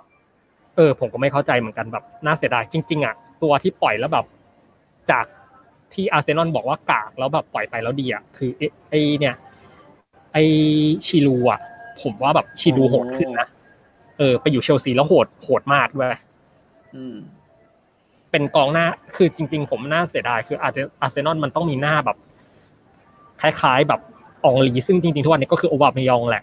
แล้วจริง ๆ มันต้องมีกองหน้าที่มันแบบปัดประเภทแบบ killer อะซึ่งผมว่าแบบอาร์เซนอลไม่ไม่มีเลย ผมว่าลากาแซตต์มันไม่ได้ใช่ killer ขนาดนั้นอะอืมเมื่อเทียบกับคาวานี่เงี้ยผมว่าคาวานี่มันมีความโหดกว่าเยอะอะอืม ฟังดูปลื้มนะบิ๊กน้องชแต่อบไม่แต่น้องชอบเข้าวันนี้ไม่ใช่แต่ แต่แต่คาวานี่อะเอาจริงคาวานี่มันติดเรื่องอายุ ใช่ใช่ใช่แต่อืมแต่สำหรับผมคือว่าเหมือนซื้อมาเอาไว้สำรองอะอะไรแบบเนี้ย มันสามารถอืมเปลี่ยนเกมอะไรบางอย่างได้ ซึ่งผมว่า squad อาร์เซนอลนะอย่างมาร์ติเนลลี่เนี้ยมันเป็นหน้าตัวไวแต่ไม่ใช่หน้าจบสกอร์อะอย่างน้อยๆคือ เราเปลี่ยนลงมาเนี้ยการเปลี่ยนตัว คือเราต้องทำให้อีกทีมหนึ่งมันหวาดผวาไงว่าแบบไอ้เฮียส่งมาแล้วแบบ ไอ้เฮียกูไม่กล้าบุกมึงเต็มตัวว่ะอะไรแบบเนี้ย หรือแบบอืมมันต้องทำอะไรสักอย่างอะ มันต้องมีความแบบนี้ซึ่งผมว่าแบบในรอบหลายปีอาร์เซนอลไม่ไม่มีตรงนี้เลยอะอืมอืมเออ แล้วจริง ๆ อะ แต่ลิแต่ข้อยกเว้นสำหรับลิเวอร์พูลนะคือลิเวอร์พูลอะมันเป็นสิบเอ็ดตัวแรกที่ดี แต่มัน ไอตัวสำรองของลิเวอร์พูลอะ squad depth มันไม่เยอะมันไม่น่ากลัวเท่ากับ squad depth ของแมนซิตี้อะไรแบบเนี้ย ซึ่งมันมันได้สองทีมครึ่งอะ squad depth ของแมนซิตี้อะอืเหมือน squad depthของเชลซีตอนเนี้ย ใช่ใช่ใช่ใช่แล้วเปลี่ยนแล้วเปลี่ยนลงมาคือคือน่ากลัวนะ อย่างเชลซีอย่างอย่างแมนซิตี้อะไรเนี้ยเปลี่ยนเปลี่ยนตัวถ้าเปลี่ยนตัวดีๆอะคือมันน่ากลัวคือมันแบบพลิกเกมได้เลยอะอืมแต่แต่อย่างของลิเวอร์พูลเนี้ยถ้าลิเวอร์พูลมีตัวอย่างแมนยูจริงๆอะก็น่ากลัว แต่ผมก็ไม่เข้าใจเหมือนกันว่าอย่างซานโชอย่างเงี้ยแบบ ผมก็แบบ ยังไงวะอะไรแบบเนี้ย แล้วจริงๆแมนยูมันก็มีตัวตัวดีๆอยู่เหมือนกันน่ะไม่ใช่ไม่ดีอะแต่ประเด็นคือว่ามัน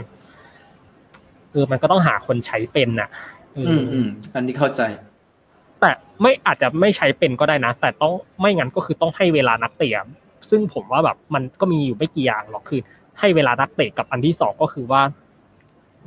ว่าแบบ เออยังไงอะให้เวลาโค้ชอะ เออมันก็ต้องอืมให้เวลา มันก็ต้องวกกลับมาที่เรื่องที่ผมบอกตอนต้นอะคือ มันก็ต้องให้เวลาเขาอะมันก็ต้องอยากลองดูถ้าเกิดสมมุติว่าจนถึงสุดทางแล้วรู้สึกไม่ work แล้วก็เปลี่ยน ใช่ใช่ใช่คือไม่ใช่แบบว่าอะไรอะเหมือนกรณีอย่างเช่นแบบสเปอร์อย่างเงี้ย แบบเอาเอาอะไรจามูรินโญ่มาเอานูโน่นูโน่อย่างเงี้ย ผมว่านูโน่อะเป็นคนที่เก่งคนหนึ่งนะเออแต่แค่แบบรู้สึกว่า เสียดายว่านูโน่รีบรับงานสเปอร์อะผมว่าทีมมันใหญ่ไปนิดนึงอืมวูฟมันทีมเล็กอะจริง ๆ ถ้านูโน่จะขึ้นจริงๆอะนูโน่ควรจะไปคุมทีมอย่างแบบ เออเอเวอร์ตันเวสต์แฮมอะไรแบบนี้ก่อนอะหรือจริง ๆอะอย่างเลสเตอร์ก่อนแล้วค่อยขึ้นไปแบบบนๆอะผมรู้สึกว่าแบบอย่างนูโน่อะแม่งรีบรีบขึ้นไปนิดนึงแล้วมันกลายว่ารีบขึ้นไปแล้วมันเสียมาไงพี่แต่ก็ไม่แน่ใจว่าเชิงนูโน่อะเนี่ยโดนไล่ออกจากวูฟก่อน หรือไม่ใช่ลาแล้วรับงานลาสเปอร์ลาออกหรือว่าจากไงวูฟแล้วไปรับงานสเปอร์นี่แหละอ๋อแล้วลาออกเลยใช่ไหมคุมวูฟก็ดีด้วยซ้ำไม่ได้แย่อะแล้วคือแบบลาเป็นคนลาออกจากวูฟแล้วก็เหมือนใช่แบบมันมีช่วงที่แบบพักอยู่อะแบบยังไม่ได้มีไม่ได้มี job ไม่ได้มีงาน แล้วก็ทางสเปอร์ติดต่อมา ใช่ใช่ก็ต้องคว้าไว้ตามหลักตามหลักการทำงานนะนะใช่ไหมมันจะปฏิเสธก็งานมาแล้วอะแต่แต่อย่างแต่อย่างแบบกรณีของอย่างอะไรอะ สเปอร์อย่างเงี้ย ผมว่าแบบสเปอร์อะกำลังจะเข้า loop นรกเหมือนอาร์เซนอลนะครับ เออ ผมว่ามันคือ loop นรกที่แบบต้องต้องแบบจ่ายค่าสนามอะแล้วเอาจริง ๆ คือที่ผมฟังพวกพี่คุยกันตะกี้แหละ คือ ความพลาดสเปอร์คือไม่รีบปล่อยแฮร์รี่เคนนี่แหละอ๋ออืที่เราคุยกันตอนต้นใช่ไหมใช่ใช่ผมว่าปัญหาใหญ่คือ คือจริง ๆ ถ้าจะจ่ายค่าสนามขนาดนั้นนะขายแฮร์รี่เคนเถอะแล้วไปหากองหน้าตัวดีๆมาปั้นดีกว่า มีอีกตั้งเยอะตั้งแยะ แล้วก็ยอมฟอร์มตกอยู่ช่วงหนึ่งใช่ไหมถ้าเกิดต้องขายเคนออกเนี้ย ใช่แต่ว่าแล้วตอนอย่างคือเออคือคือแฟนบอลมันต้องเข้าใจอะผมว่าแบบทุกทีมอะมันจะมีลูปตรงเนี้ย คือผมว่าแบบแมนยูถึงจุดหนึ่งถ้าจะสร้างสนามใหม่ยังไงมันก็ต้องมีลูปตรงนี้แน่นอนอะ ยกเว้นว่าเจ้าของมันรวยมากบอกเลยแบบ มึงจะไม่มีปัญหาทางการเงินนะ ซึ่งมันเป็นไปไม่ได้ไงมันอยู่ คือเราอยู่ในยุคไอ้อะไรนะเขาเรียก ไอ้ financial fair play แล้วไงโอ้แต่อืมแต่เอาจริงอะไม่ได้อวยทีมตัวเองนะ แต่อืมรู้สึกเลยว่าถ้าเกิดสร้างสนามใหม่แมนยูก็ไม่มีปัญหาการเงิน ผมว่าน่าจะโดนเพราะว่าโดนทีมทีมหมายถึงทีมอื่นว่าอย่างเงี้ยโดนกันห้าหกปีใช่ป่ะอย่างแมนยูผมว่าโดนอาจจะไม่เกินสามปีอะเพราะไอ้ทีมไอ้ทีมการซื้อขายทีม marketing ทีมอะไรของแมนยูอะอันนั้นน่ะแม่งเก่งจริง ใช่ใช่ใช่ใช่แต่ว่าเราเราเราเราเอาแค่เรื่องเรื่องการเงินนะ เราไม่ได้แบบไปอ่าพูดถึงเรื่องฟอร์มทีมหรืออะไรนะ แต่ถ้าเกิดเรื่องการเงินอะ ต้องยอมรับว่าโอ้โหเก่งจริง เออเออกลับผมว่าเรื่องอ่าฮะต่ออ่าไม่ไม่ไม่ไม่ไม่แค่จะแค่จะบอกว่าผมนึกถึงแมนยูแล้วผมนึกว่ามีผมนึกถึงอีกทีมหนึ่งที่มีศักยภาพตรงนี้ก็คือเรอัลมาดริดนี่แหละ ที่ทำได้ อะโอเคฮะ ต่อเลยต่อเลย กลับมาเรื่อง financial fair fair play ที่เมฆพูดถึงมันละ คือคืออย่างนี้ พี่ค้นพบว่ามันพยายามจะปรับให้ให้รูปแบบมันแฟร์ขึ้นอาจจะยอมรับว่า คนทีมไม่เท่ากันเจ้าของแต่ละทีมไม่เท่ากัน ก็ใช้ใช้กฎ financial fair play เพื่อมาคุมแต่ความเป็นจริงแล้วอย่างกรณีแมนซิตี้เนี่ย ก็เอาไม่อยู่คืออืมใช่ไหมที่ที่ว่าสุดท้ายมันก็มีทางซิกแซกอยู่ดีอะมันก็หาอืมใช่เป็นใช่เงินโฆษณาใช่บ้างอะไรบ้างอยู่ดี แล้วทีนี้กลายเป็นว่าอย่างสถานการณ์ที่คล้ายกันคือมาใหม่ของคือนิวคาสเซิลซึ่งซึ่งไอ้ไม่นับเรื่องเงินนะไอ้ไม่นับเรื่องอ่าปัญหาที่เขาเขาด่ากันเรื่อง human rights นะซาอุอ่าเนี่ยอะมันมีประเด็นเรื่องเกี่ยวกับเงินเนี่ย ซึ่ง ตอนนี้เขาบอกว่าตอนเนี้ยเงินน้ำมันมันมาไอ้พวก แมนซิตี้ PSG เอ่อนิวคาสเซิลอ่าใช่ใช่อะไรอย่างเงี้ยใช่อืมทีนี้แม่คิดว่ามันมันจะช่วยยังไงบ้างในเมื่อในเมื่อสุดท้ายเนี่ยไทยมันหาทางซิกแซกได้อยู่ดี อืมผมว่าถึงจุดหนึ่งคือ มันก็ต้องมาดูแล้วว่า เจ้าของทีมจริงๆอะแม่งซื้อทีมฟุตบอลทำไมอะไรอย่างเงี้ยเอออ๋อซื้อไปเพื่อแต่อะไรใช่ไหมชอบฟุตบอลหรือเปล่าหรือว่าชอบอะไร ใช่ไหมใช่ แต่แต่ถ้าอย่างกรณีของซาอุอะผมยังผมยังเดาอยู่นะ แต่ถ้าอย่างกรณีของแบบ UAE อย่างเงี้ย ของแมนซิตี้อย่างเงี้ย City Football Group เงี้ยกับกับกับ QIA อะของกาตาร์อย่างเงี้ยผมรู้สึกว่า เขามี purpose บางอย่างในการทำทีมฟุตบอลน่ะแล้วเขาก็จริงจังในการทำทีมฟุตบอลน่ะคืออม passion ในการทำคือ UAE อะของแมนซิตี้ตอนแรกมันไม่เยอะ แต่มันกลายเป็นว่าหลังๆ มันทำให้เห็นแล้วว่าแบบเออไอ้เหี้ยแม่งเห็นแล้วว่าว่าแบบทำทีมฟุตบอลแม่งแบบ มันเห็นอะไรบางอย่างอะ คือ คือมันก็เลยมี passion เพิ่มขึ้น ซึ่งมันต่างกับกาตาร์ที่แบบซื้อเปแอสเชตอนแรกเลยอะคืออืมความมุ่งมั่นในการทำทีมผมยังชื่นชมกาตาร์มากกว่านะอืมแล้วก็อีกอย่างหนึ่งก็คือครับต่อต่อเออโทษโทษทีคือจะบอกว่าสังเกตสังเกตในหลาย ๆ เรื่องคือผมก็อ่านข่าวธุรกิจ แล้วก็จริง ๆ ก็เป็น journalist ก่อนหน้านี้ด้วย ก็คือผมจะสังเกตว่าแบบ เวลาใช้ตังค์อะไรแบบเนี้ย คือ คนที่ใช้เงินเป็นอะในตะวันออกกลางอะคือผมว่ากาตาร์กับ UAE อะเป็นเหมือนแบบชีคที่ใช้เงินเป็นอะไม่ใช่แบบมีเงินลอยมาแล้วแบบเอออยากซื้ออะไรก็ซื้ออะไรแบบเนี้ย อืม คือเหมือนเป็น smart มัน smart money อะคือแบบ เออ รู้ว่าแบบใช้ยังไง แล้วก็แบบใช้แล้วแบบ เออคือคิดหน้าคิดหลังอะ เป็นชีทที่แบบคิดหน้าคิดหลัง เมื่อเทียบกับซาอุอะเออ คือซาอุมันจะยังมีความแบบ โชว์ป่าโชว์เหนือหน่อยอะไรแบบเนี้ย ซึ่งมันแบบในวงการฟุตบอลนี่คือแบบ มันก็ท้ายสุดอะโชว์ป่าโชว์เหนือสักพักหนึ่งสุดท้ายก็ทีมก็เละเทะเหมือนคล้ายๆโมนาโกอย่างเงี้ยคล้าย ๆแบบอะไรอะเศรษฐีจีนมาซื้อทีมฟุตบอลน่ะเอออย่างนั้นแหละอ๋อสุดท้ายอะอืมเออ ผมก็เลยรู้สึกว่า เออ UAE กับกาตาร์ค่อนข้างแบบ ค่อนข้างแบบไอ้นี่เหมือนกันอะระดับหนึ่งแต่ก็ไม่แน่เหมือนกัน เราต้องมาดูก่อน คือผมอาจจะพูด ผมอาจจะแบบดูผิดก็ได้นะ เรื่องซาอุเขาอาจจะจริงจังก็ได้เลยเนี่ยแม้เพราะว่าจริง ๆ แล้วของกรณีนิวคาสเซิลเนี่ยเขาบอกว่ามันจะไม่ใช่แบบเป็นตัวเจ้าชายมาซื้อแบบทีเดียวอะมันจะเป็นตัวบริษัทที่แบบมาคุมอีกทีหนึ่งอ่ามันคือแต่เห็นมันคือบอก sovereignนมันคือ sovereign wealth fund นั่นแหละครับมันคือเหมือนคล้ายๆทีมเออมาเซ็ตไปซื้อทีมฟุตบอลนั่นแหละ มันคือเอออัอันเดียวกัน แต่เห็นบอกว่าไอ้ไอ้ไอ้ทีมเนี้ยมันมันได้แบบพวกคนที่แบบรู้เรื่องฟุตบอลอะมามาช่วยในการบริหารด้วยอะไรเงี้ยใช่ก็เลยใช่คิดว่าใช่อะมันอาจจะแบบไม่ได้เละเทะมากแบบเหมือนแบบไม่ได้แบบโหเหมือนมีเงินแล้วกูก็ซื้อนู่นซื้อนี่ขนาดนั้นนะมันก็คงแบบมีระบบอยู่ในระดับหนึ่งแหละแต่ก็ขึ้นอยู่กับว่าเขาแบบจะจริงจังขนาดไหนใช่ไหมใช่ มัน มันคือทำทีมฟุตบอลมันระยะยาว อย่างตอนแรกเราก็สมัยก่อนอย่างเชลซีแบบว่า โรมันอับราโมวิชซื้อทีมใช่ไหมเราก็ด่าว่าแบบโอ้ยเฮียแม่งเป็นแบบของเล่นคนรวยแป๊บเดียวเดี๋ยวมึงก็หนีอะไรแบบเนี้ยแต่กลายเป็นว่าแบบอ้าวไปไปมาๆแม่งแบบคุมมาจะเกือบยี่สิบปีแล้วเนี่ย อืมจริงจังแบบทุ่มเพื่อทีมมาตลอด เอออะไรแบบเนี้ยคือจะไปด่าว่าแบบเขาเรียกอะไรนะไปด่าว่า ไอ้พวกมหาเศรษฐีมาหน้าเงินแล้วแบบทำแป๊บๆก็ไปอย่างนั้น คือผมว่าไปด่าโมนาโกก่อนเลยอะที่ช่วงหนึ่งแบบเป็นทีมเศรษฐีอะแล้วสุดท้ายก็พังอะอืม เออ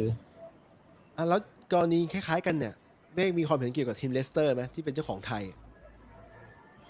อืมเลสเตอร์นี่จริง ๆ ก็ชอบวิธี management นะ แต่ก็ไม่ชอบอะไรบางครับอย่างของเลสเตอร์อะคือ คือชอบชอบอะไรบางอย่างของการ manage ทีมนะมันมีอืมมันมีการผสมผสานอะไรบางอย่าง ซึ่งซึ่งยอมรับนะว่าเขาเก่งจริงนะแต่ก็มันก็ยังมีความเอียงว่าอะไรบางอย่างอะอืมซึ่งซึ่งถามว่า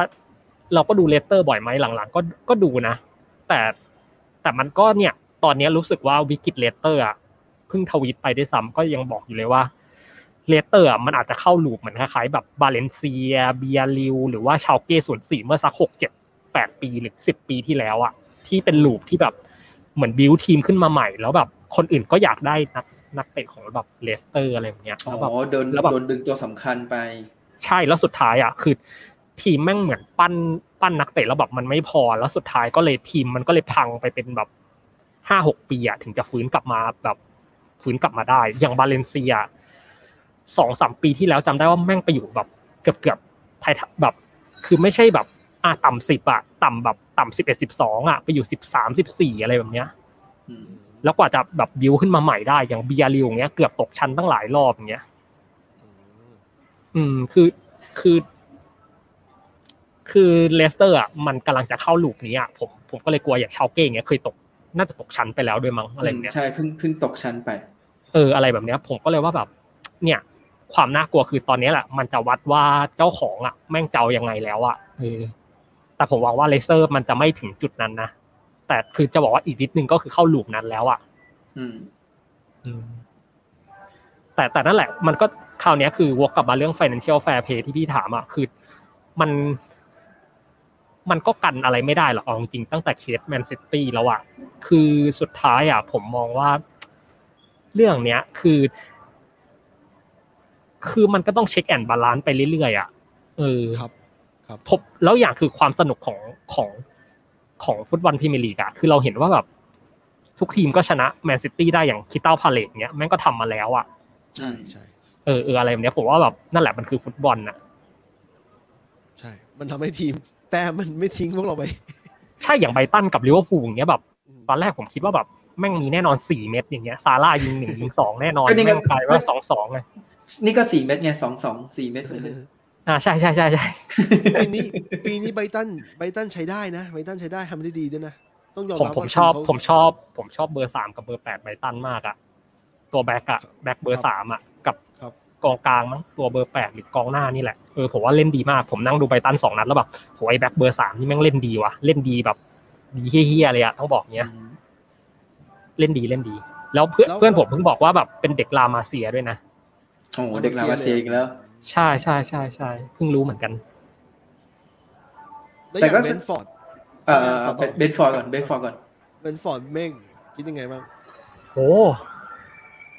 มิราเคิลฟุตบอลว่ะผมว่ามีแต่คนฟุตบอลเลยเหรอโอ้โหเออใช้คำนี้เลยเหรอเพราะว่าคือโอเคมันเป็นเจ้าของทีมอะแต่ผมรู้สึกว่าเออในมุมหนึ่งเราอาจจะผิดหวังกับฟุตบอลว่าแบบมันเข้าสู่ทุนนิยมมากขึ้นนะแต่เบนฟอร์ดโอเค มันเป็นเจ้าของก็มีเจ้าของจริงนะ แต่มันทำให้เห็นอย่างหนึ่งก็คือว่า ฟุตบอลกับ community มันไปด้วยกันได้อะเออมันเป็นทีมเล็กๆ สนามคนแบบไม่ถึงหมื่นเจ็ดพันคนเลยมั้งเบรนท์ฟอร์ดเนี่ยสนามเล็กมากนะครับ แล้วอยู่กลางแบบกลางชุมชนเลยอะเออคือมันทำให้เห็นว่าแบบฟุตบอลกับชุมชนอะแม่งเป็นยังไงอะเออ คือผมดูพีไอพรีเมียร์ลีก preview หรืออะไรสักอย่างแบบไปถามคนเบรนท์ฟอร์ดแล้วแบบมีประวัติเบรนท์ฟอร์ดแล้วแบบโหนั่งดูแล้วแบบนี่มันทีมชุมชนชัดๆอะแต่แค่แบบโอเคมันมีเจ้าของอะ เออ แต่มันถามว่าแบบ มันเบลนเข้ากับชุมชนได้แบบขนาดเนี้ยคือมัน Amazing มากอะคือนั่งดูแล้วแบบโหสิทธิอังกฤษแบบ การที่แบบดูบอลวันเสาร์มีทีมฟุตบอลในชุมชนอะไรแบบนี้แบบ มันผูกมันผูกอะไรบางอย่างไว้อะซึ่งผมว่าจริง ๆ บอลไทยอะมันกำลังแบบ มันก็แนวเดียวกันอะ มันพยายามจะไปทางนั้นให้ได้อะอืมอืมอืมผมก็เลยว่าแบบมัน มันต้องไปถึงจุดนั้นให้ได้อะเออครับเออเออน่าสนใจ ผมว่ามันเป็นมิราเคิลที่ที่โอเค แล้วอย่างคือโค้ดเบนฟอร์ดก็ไม่ได้แบบเฮ้ยใช้ได้ใช้ได้ใช้ได้ดูแล้วแบบเล่นดีอะเอออืมเดี๋ยวยูไนเต็ดต้องเจอนะ เดินเดินเดินฟูจิเดินนี้เดินนี้แหละมั้งใช่ไหมอืมไม่มีเดี๋ยวไว้ เดี๋ยวไว้ เดี๋ยวไว้ค่อยค่อยมาคุยกันอีกทีหอีกนึ่งทีหนึงอืมเพราะว่าตอนเนี้ยถ้าเกิดจะจากจากที่ฟังเนี่ยคือจริง ๆ เมฆเนี่ย โอเคกับอาร์เตต้าแหละ แค่ว่าขอว่ามึงอย่าแบบโลเล มีแผนใช่แบบใช่ใจแบบพยายามใช้แผนนั้นจนให้แบบมันโอเคก่อนแล้วค่อย ๆ ปรับเปลี่ยน ใช่ปรับคนคือมีแผนหลักแล้วใช่ป่ะแล้วค่อยปรับคนว่าแบบตอนเปลี่ยนตัวเงี้ย เกิดแผน A แผน B แผน C แบบ สมมติแบบพาพาเทเจ็บมาโลคองก้าเจ็บมาเงี้ยเอาใครลงอะไรแบบเนี้ย หรือแบบตอนเปลี่ยนเกมว่าแบบเออเราจะเอาแบบโอเดกาดลงตรงไหนอะสมมติว่าสวิตโลเจ็บอะโอเดกาดยังไงอะไรแบบเนี้ย หรือว่าเออซาก้าอย่างเงี้ยกับเปเป้เราจะ เราจะมีเนตยังไงอะไรแบบเนี้ย คือผมอุ๊ยว่าแบบ ลืมเปเป้ไปได้ไงเนี่ย เอ้ยเปเป้ราคาแพงไม่มีตำแหน่งลงเหรอ ผมว่า ผมว่าถ้าเปเป้ลง ผมว่าน่าจะออกมาแทนสมิธโลอะมเอาไปกระชากทางซ้ายใช่ใช่แล้วเวลาตัดเข้ามาแล้วยิงอะผมว่าเปเป้น่ากลัวนะแล้วก็อะไรอีกนะ อย่างมาร์ติเนลลี่เงี้ยเราก็รู้ว่าเป็นกองหน้าใช่ป่ะแต่แค่แบบจะส่งเขาลงมายังไงอะไรแบบเนี้ยผมว่าตรงนั้นนะน่าสนใจ พี่ซื้อมาร์ติเนลลี่มาเล่นในในทีมพี่ในวินนิ่งเลยนะอ่าเร็วมากพี่จะบอกว่าเร็วมากแต่ว่าไม่ค่อยคมเท่าไหร่แต่ว่าไม่ใช่ไม่ใช่ฟอร์มเป็นยังไงบ้างฟอร์มเป็นยังไงบ้างเม็ดว่าเม็ดก็ไม่ค่อยได้ดูเท่าไหร่อะเออมาร์ติเนลลี่ปกติไปเล่นไปเล่นไปเล่นในเนี่ยไอ้พวกบอลถ้วยเล็กอะซึ่งผมไม่ค่อยได้ดูบอลถ้วยเล็กเท่าไหร่เลยนะพวกไอ้อะไรนะคาราบาวครับเอออะไรเนี่ยแต่ถามว่าเล่นแล้วมันก็มีความวูบวาบอะแต่ประเด็นคือว่าผมว่าอาร์เตต้าเซตทีม 4-4-2 มาได้แล้วจากคราวเนี้ยคือทำยังไงอะที่แบบ จะให้4-4-2มันยืนแล้วแบบเสร็จแล้วคือมีมีลูกเล่นมีมิติกับทีมเวลาเปลี่ยนตัวหรือเปลี่ยนครึ่งหลังอะไรแบบเนี้ยเออนั่นแหละผมว่าน่าสนใจกว่า แล้วก็จริง ๆ ก็คือควรที่จะทำก็คือ 4-4-2 ของอาร์เตต้าควรจะไปใช้กับทีมดีอย่างเงี้ยแบบทีมที่เอาไว้เล่นในลีกคัพอะไรเนี้ยแบบเซตให้แบบเหมือนนักเตะรู้ว่าแบบต้องเล่นยังไงอะไรเนี้ย ผมว่าแบบอาร์เซนอลจะเป็นทีมที่แบบน่ากลัวขึ้นเยอะคือ คือผมว่าตอนเนี้ยโมเมนตัมมันมาแล้วแหละอะไรแบบเนี้ย คือชนะทีมอย่างเลสเตอร์นี่ผมว่าแบบโมเมนตัมมันมามากเลยอะเออตอนแรกอะผมคิดว่าจะเสมอหรือแบบหรือแพ้ด้วยซ้ำเอาจริงๆ อืมอืมอืมเราเล่นในบ้านเลสเตอร์ด้วย ผมไม่ได้คิดว่าจะชนะด้วยซ้ำแต่แบบโหแบบ ครึ่งแรกนำสองศูนย์แบบเล่นสบายเลยอะแล้วแบบเหมือนเลสเตอร์แม่งเล่นแบบครึ่งแรกแม่งแบบถอดใจไปแล้วอะคือแบบกลัวอาร์เซนอลอะผมแบบฮะกลัวได้ไงวะอะไรเงี้ย หลังจากสามแต่แบบนัดแรกอาร์เซนอลไม่เคยแพ้ใครเลยนี่ใช่ไหมหลังจากสามนัดแรกของในพรีในพรีเมียร์ใช่ใช่ใช่คือจริงๆพี่งๆว่าอะฟอร์มดีฟอร์มถ้าดีถ้าถ้าชนะเบรนท์ฟอร์ดนัดแรกนะ ผมว่าแบบทีมมันจะมั่นใจกว่านี้มันเหมือนกลายว่าแพ้เบรนท์ฟอร์ดแล้วมันแบบมันเสีย self อะแล้วแม่งต้องกลับมาดูว่า มันต้องกลับมาคิดเองแล้วอะว่าแบบเขาเรียกว่าอะไรนะเราสร้างทีมบอลไงก็มันเหมือนเป็น remind เหมือนเตือนสติอาร์เตต้าเหมือนกันเออถ้าย้อนย้อนกลับไปอะ แล้วจริง ๆ นัดที่มันเริ่มชนะนัดแรกชนะนอริชอะไรแบบเนี้ยเออแล้วจริงๆอะมันไม่น่าจะเสมอกับคริสตัลคริสตัลพาเลซ อ๋อด้วยซ้ำใช่เหมือนอุตส่าห์ชนะมาแล้วแล้วอยู่ดีเป็นเสมอแล้วจริงๆจะบอกว่า ถ้าชนะชนะคริสตัลพาเลซอะไรแบบนี้นะผมว่าอาร์เซนอลมันจะขึ้นไปบนๆกว่านี้เอออืมคือคราวเนี้วายมมั่เราจะได้มันจะสูงกว่านี้ ใช่ใช่แล้วนักเตะมันจะเล่นผ่อนคลายขึ้นเล่นแบบทีมแบบ โอเคกว่านี้ขึ้นแต่แต่แต่ แต่เห็นแค่นี้ก็โอเคแล้วแหละอะไรแบบเนี้ยคือรู้สึกว่าเป็นพัฒนาการที่ดีแล้ว แต่ขอแค่อย่างเดียวว่า อย่ารีบเปลี่ยนแผนบ่อยๆอะอย่าให้นักเตะแบบมันสับสนนะคือตอนนี้ขอแบบยืนแผนตรงนี้ไปก่อน ครับ แต่แต่มุมมองผมนะแบบบางคนอาจจะไม่ชอบอะไรแบบเนี้ยแบบผมมองแบบมองว่ายังไงบ้าง เออ อาจจะมองด้วยความแบบว่า ยังไงดีอะคือเรา ฟุตบอลเดี๋ยวนี้ต้องให้เวลาเขาบ้างอะให้เวลาโค้ชบ้างอะผมเป็นคนชอบให้เวลาเอออะไรเนี่ยให้โอกาสคนนะเออคผรับมคิดว่าแบบ ไม่ใช่แบบ เอาเข้ามาปีสองปีแล้วก็เปลี่ยน ผมจะบอกว่า ถ้าเป็นอย่างเงี้ย cycle อย่างเงี้ยคุณจะสร้างทีมไม่ได้คุณจะไม่เห็นลิเวอร์พูลเงี้ยได้แชมป์หรอกอืมใช่ใช่ข้อสุดท้ายมันจะไปวัดกันที่อย่างเดียวก็คือว่าวัดกันที่ว่า อะไรอะวัดกันว่าเขาเรียกยังไงนะ คือ คือคุณอะแบบ มันก็จะมีไม่กี่ทีมที่ได้แชมป์อะอย่างเช่นแมนซิตี้เงี้ยอะอะพูดก็พูดก็ได้อย่างเป๊ปเข้ามาทำแมนซิตี้กี่ปีแล้วอะได้แชมป์รัวๆเนี่ยคล็อปป์เข้ามาเงี้ยก็ก็ก็ได้แชมป์ไปใช่ปะอะแล้วก็มีมีปะบายจากเชลซีอย่างเงี้ยเออแล้วหลังจากเนี้ยแมนยูก็แบบไม่มีเลยอะไรเนี้ยผมว่าแบบแล้วอีกเรื่องหนึ่งผมว่าแบบแฟนบอลที่ต้องรู้ก็คือแบบแต่ละทีมมันมียุค transition ของตัวเองคือ คือมันก็ต้องมีศรัทธากันบ้างหรืออะไรเงี้ย เป๊ปเข้ามาปีแรกก็ยังไม่ได้แชมป์ก็ต้องใช้เวลาปีสองปีมั่งใช่ไหมปีที่ก็สองปีแรกใช่ก็เละเทะเหมือนกัน เออใช่อืมแต่หลังจากนั้นมันก็ไม่เละแล้วนะมูรินโญ่ชอบอ้างว่าเป๊ปอยากได้อยากได้หลัง back four ก็ได้ก็ได้เปลี่ยนยกแผงอะไรอย่างเงี้ยเออหรือแต่ว่าโยชอบมูรินโญ่ชอบไม่แซวได้เออโยไม่ได้เขาเลยบอกว่าเป๊ปอยากได้อะไรอยากใครอยากได้ใครก็ได้ขนาดอยากได้กรีลิชร้อยหนึ่งก็จ่ายร้อยหนึ่งร้อยล้านร้อยล้านปอนด์ก็จ่ายอย่างงี้เป็นต้นแล้วก็มันก็มือใจถึงอะใจถึงพึ่งได้อะแมนซิตี้ จริง ๆ เออผมขอพาดพิงไปยังทีมลอนดอนด้วยกันอย่างสเปอร์เนี่ยผมว่าเสียดายมากนะแบบไล่มูรินโญ่ออกผมว่าเสียดายน่าเสียดายครับก็คิดว่าปัญหาเดิมๆแหละก็คือการแบบไม่ถูกกันของตัวผู้จัดการทีมกับคนในสโมสรอะไรเงี้ยใช่ใช่เพราะจริงๆ ผมจะบอกว่ามูรินโญ่ตอนอยู่สเปอร์นี่เป็นแบบ ไม่ใช่มูรินโญ่แบบคนโหดๆคนนั้นนะแต่เป็นมูรินโญ่ที่มีความหลอมช้อมแบบ ใจดีขึ้นใช่ไหมใจดีขึ้น nice guy อะเออเอางี้ดีกว่า แล้วแบบไม่กวนตีนสื่ออะสังเกตดูตอนมูรินโญ่อยู่สเปอร์อะสัมภาษณ์สื่อดีนะครับครับพูดพูดกับสื่อดีเลยแหละ แบบไม่ได้แบบคือมีแหย่สื่อบ้าง แต่แบบเหมือนมีความน่ารักของเขาอะคือ คือพูดว่าปัญหาคืออะไรอะไรแบบเนี้ยแต่แบบไม่ได้กวนตีนเหมือนสมัยเชลซีหรือแบบสมัยแมนยูอะที่แบบ แบบหงุดหงิดอะเอออะไรเนี้ยอืมคือรู้ว่าต้องแบบคุยยังไงอะไรแบบเนี้ยแล้วจริง ๆ อะ ผมว่า ถ้าให้มูเวลามูรินโญ่บิวทีมเนี่ยผมว่าสเปอร์อะเป็นทีมน่ากลัวเหี้ยๆเลยนะเอาจริงเออจริง ๆ ช่วงหนึ่งผมยังอยากให้นอนแบบช่วงที่มันเป็น gap แล้วแบบมูรินโญ่ว่างอะไรเนี้ยผมยังแบบช่วงที่มึงจะเปลี่ยนจากเอเมรี่มาเงี้ยผมบอกเออไหนๆมึงก็เอามูรินโญ่มาเลย วัดใจกันไปเลยมก่อนจะอาร์เตต้าแบบถ้าไหนๆหาไม่ได้อย่างเงี้ย แบบ ลองวัดใจเอามูรินโญ่มาเลย ให้มันคุมแม่งแบบ ไหนจะแมนยูอะไรนะ เชลซีอย่างเงี้ย มาอาร์เซนอลอีกมันจะเป็นไรไปอะไรเงี้ยอือฮึมูรินโญ่กับสเปอร์เนี่ย มีช่วงเวลาที่ดีอยู่ แล้วก็มีช่วงที่ออกสื่อหนักมากที่ทำนั้นอะอเมซอนพรามอะ ซีรีส์ใช่ใช่ไม่เคยอ๋ดูอว่าเออเออเออไอตัวอะไรอะไม่ได้ดูนะ ไม่ได้ดูนะอ nothing ดีเออที่ดูอยู่ All สนุกมากสนุกมาก เป็นจังหวะที่คือจังหวะนี้สัญญาของสัญญาระหว่างทีมสเปอร์กับกับไอเนี่ยกับอเมซอนเนี่ยมันเป็นจังหวะที่เขาออกไอโปเชตติโน่ออกพอดี แล้วมูเข้ามาพอดี ก็เลยกลายว่ามูเป็นพระเอกใน เป็นหนึ่งในตัวตัวเอกในเรื่องนั้นเลยอะอืมเออ ก็โอเค ก็สนุกพี่ดูแป๊บนึงก็สนุกดีเพลินดี เพราะว่า ไอ้สเปอร์เขาอยากเขาอยากโปรโปรโมทสนามใหม่ในซีรีส์ด้วย มันดูดีในสนามสนามใหม่มันดูดีในอืมในสื่อ ใช่เพื่อนผมยังแซวเลยว่าเผลอๆแม่งขายขายชื่อสนามให้อเมซอนด้วยซ้ำอะอืมอันนี้แซวกันแบบสนุกสนุกๆนะครับครับ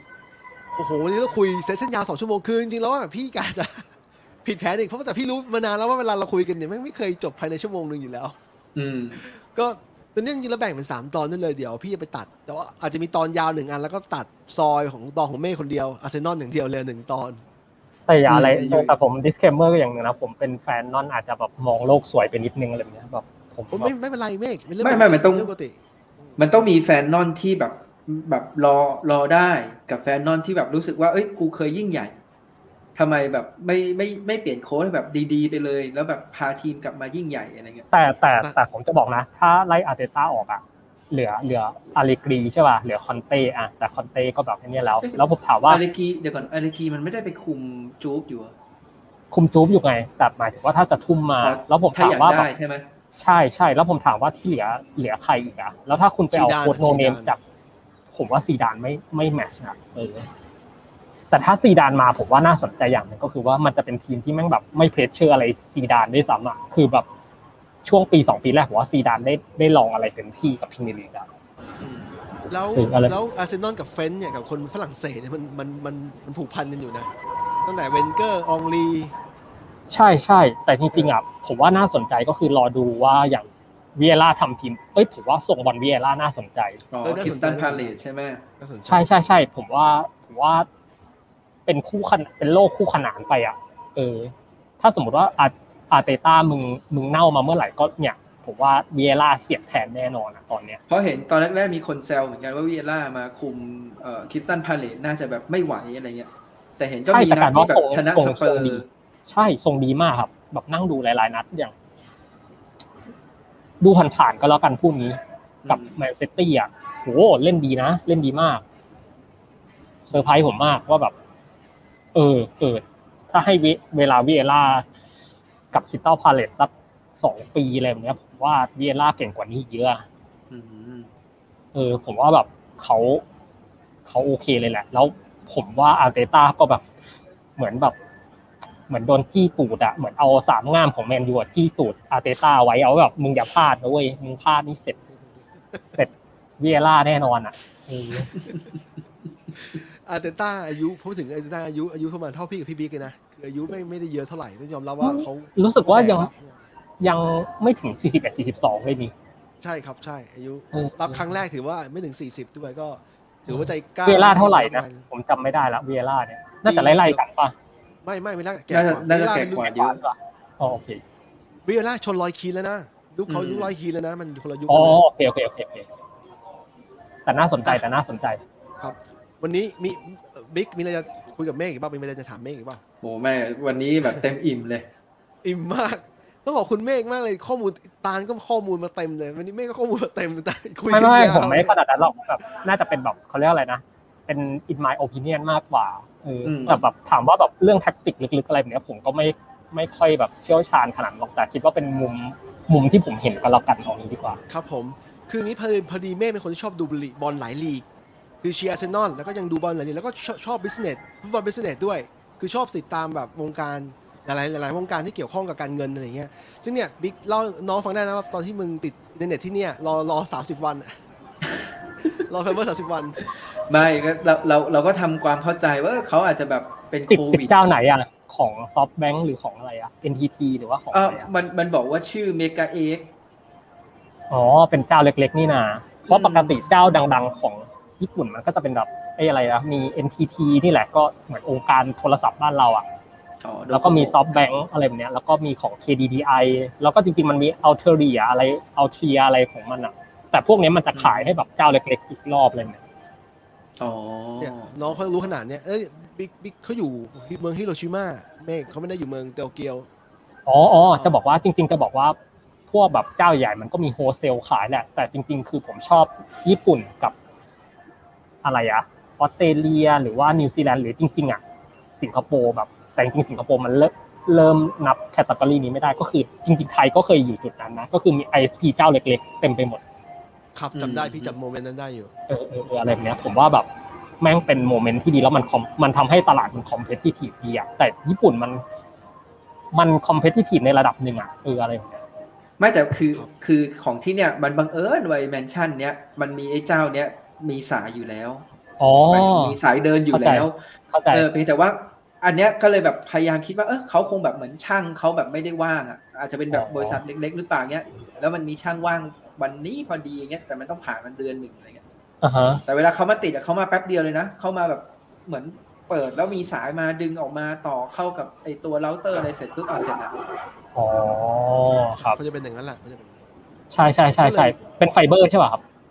ใช่ใช่ครับเป็นไฟเบอร์คอ๋รัอบดีครับดีดีดีน่าจะอย่างเงี้ยน่าจะเป็นแบบว่าตึกน่าจะมีไฟเบอร์ของเจ้านี้อะไรเนี่ยถ้าลากเจ้าอื่นก็น่าจะลำบากอะผมว่าอืมอืมก็เลยแบบก็เลยเป็นแต่ที่แต่มาแต่ว่าความนานครับความนานนี่ผมว่าก็เลยแบบเออน่าสนใจเหมือนกันสามสิบเออวัแต่นมันนานมากแบบนานแบบโอ้ตายแล้วอะโอเค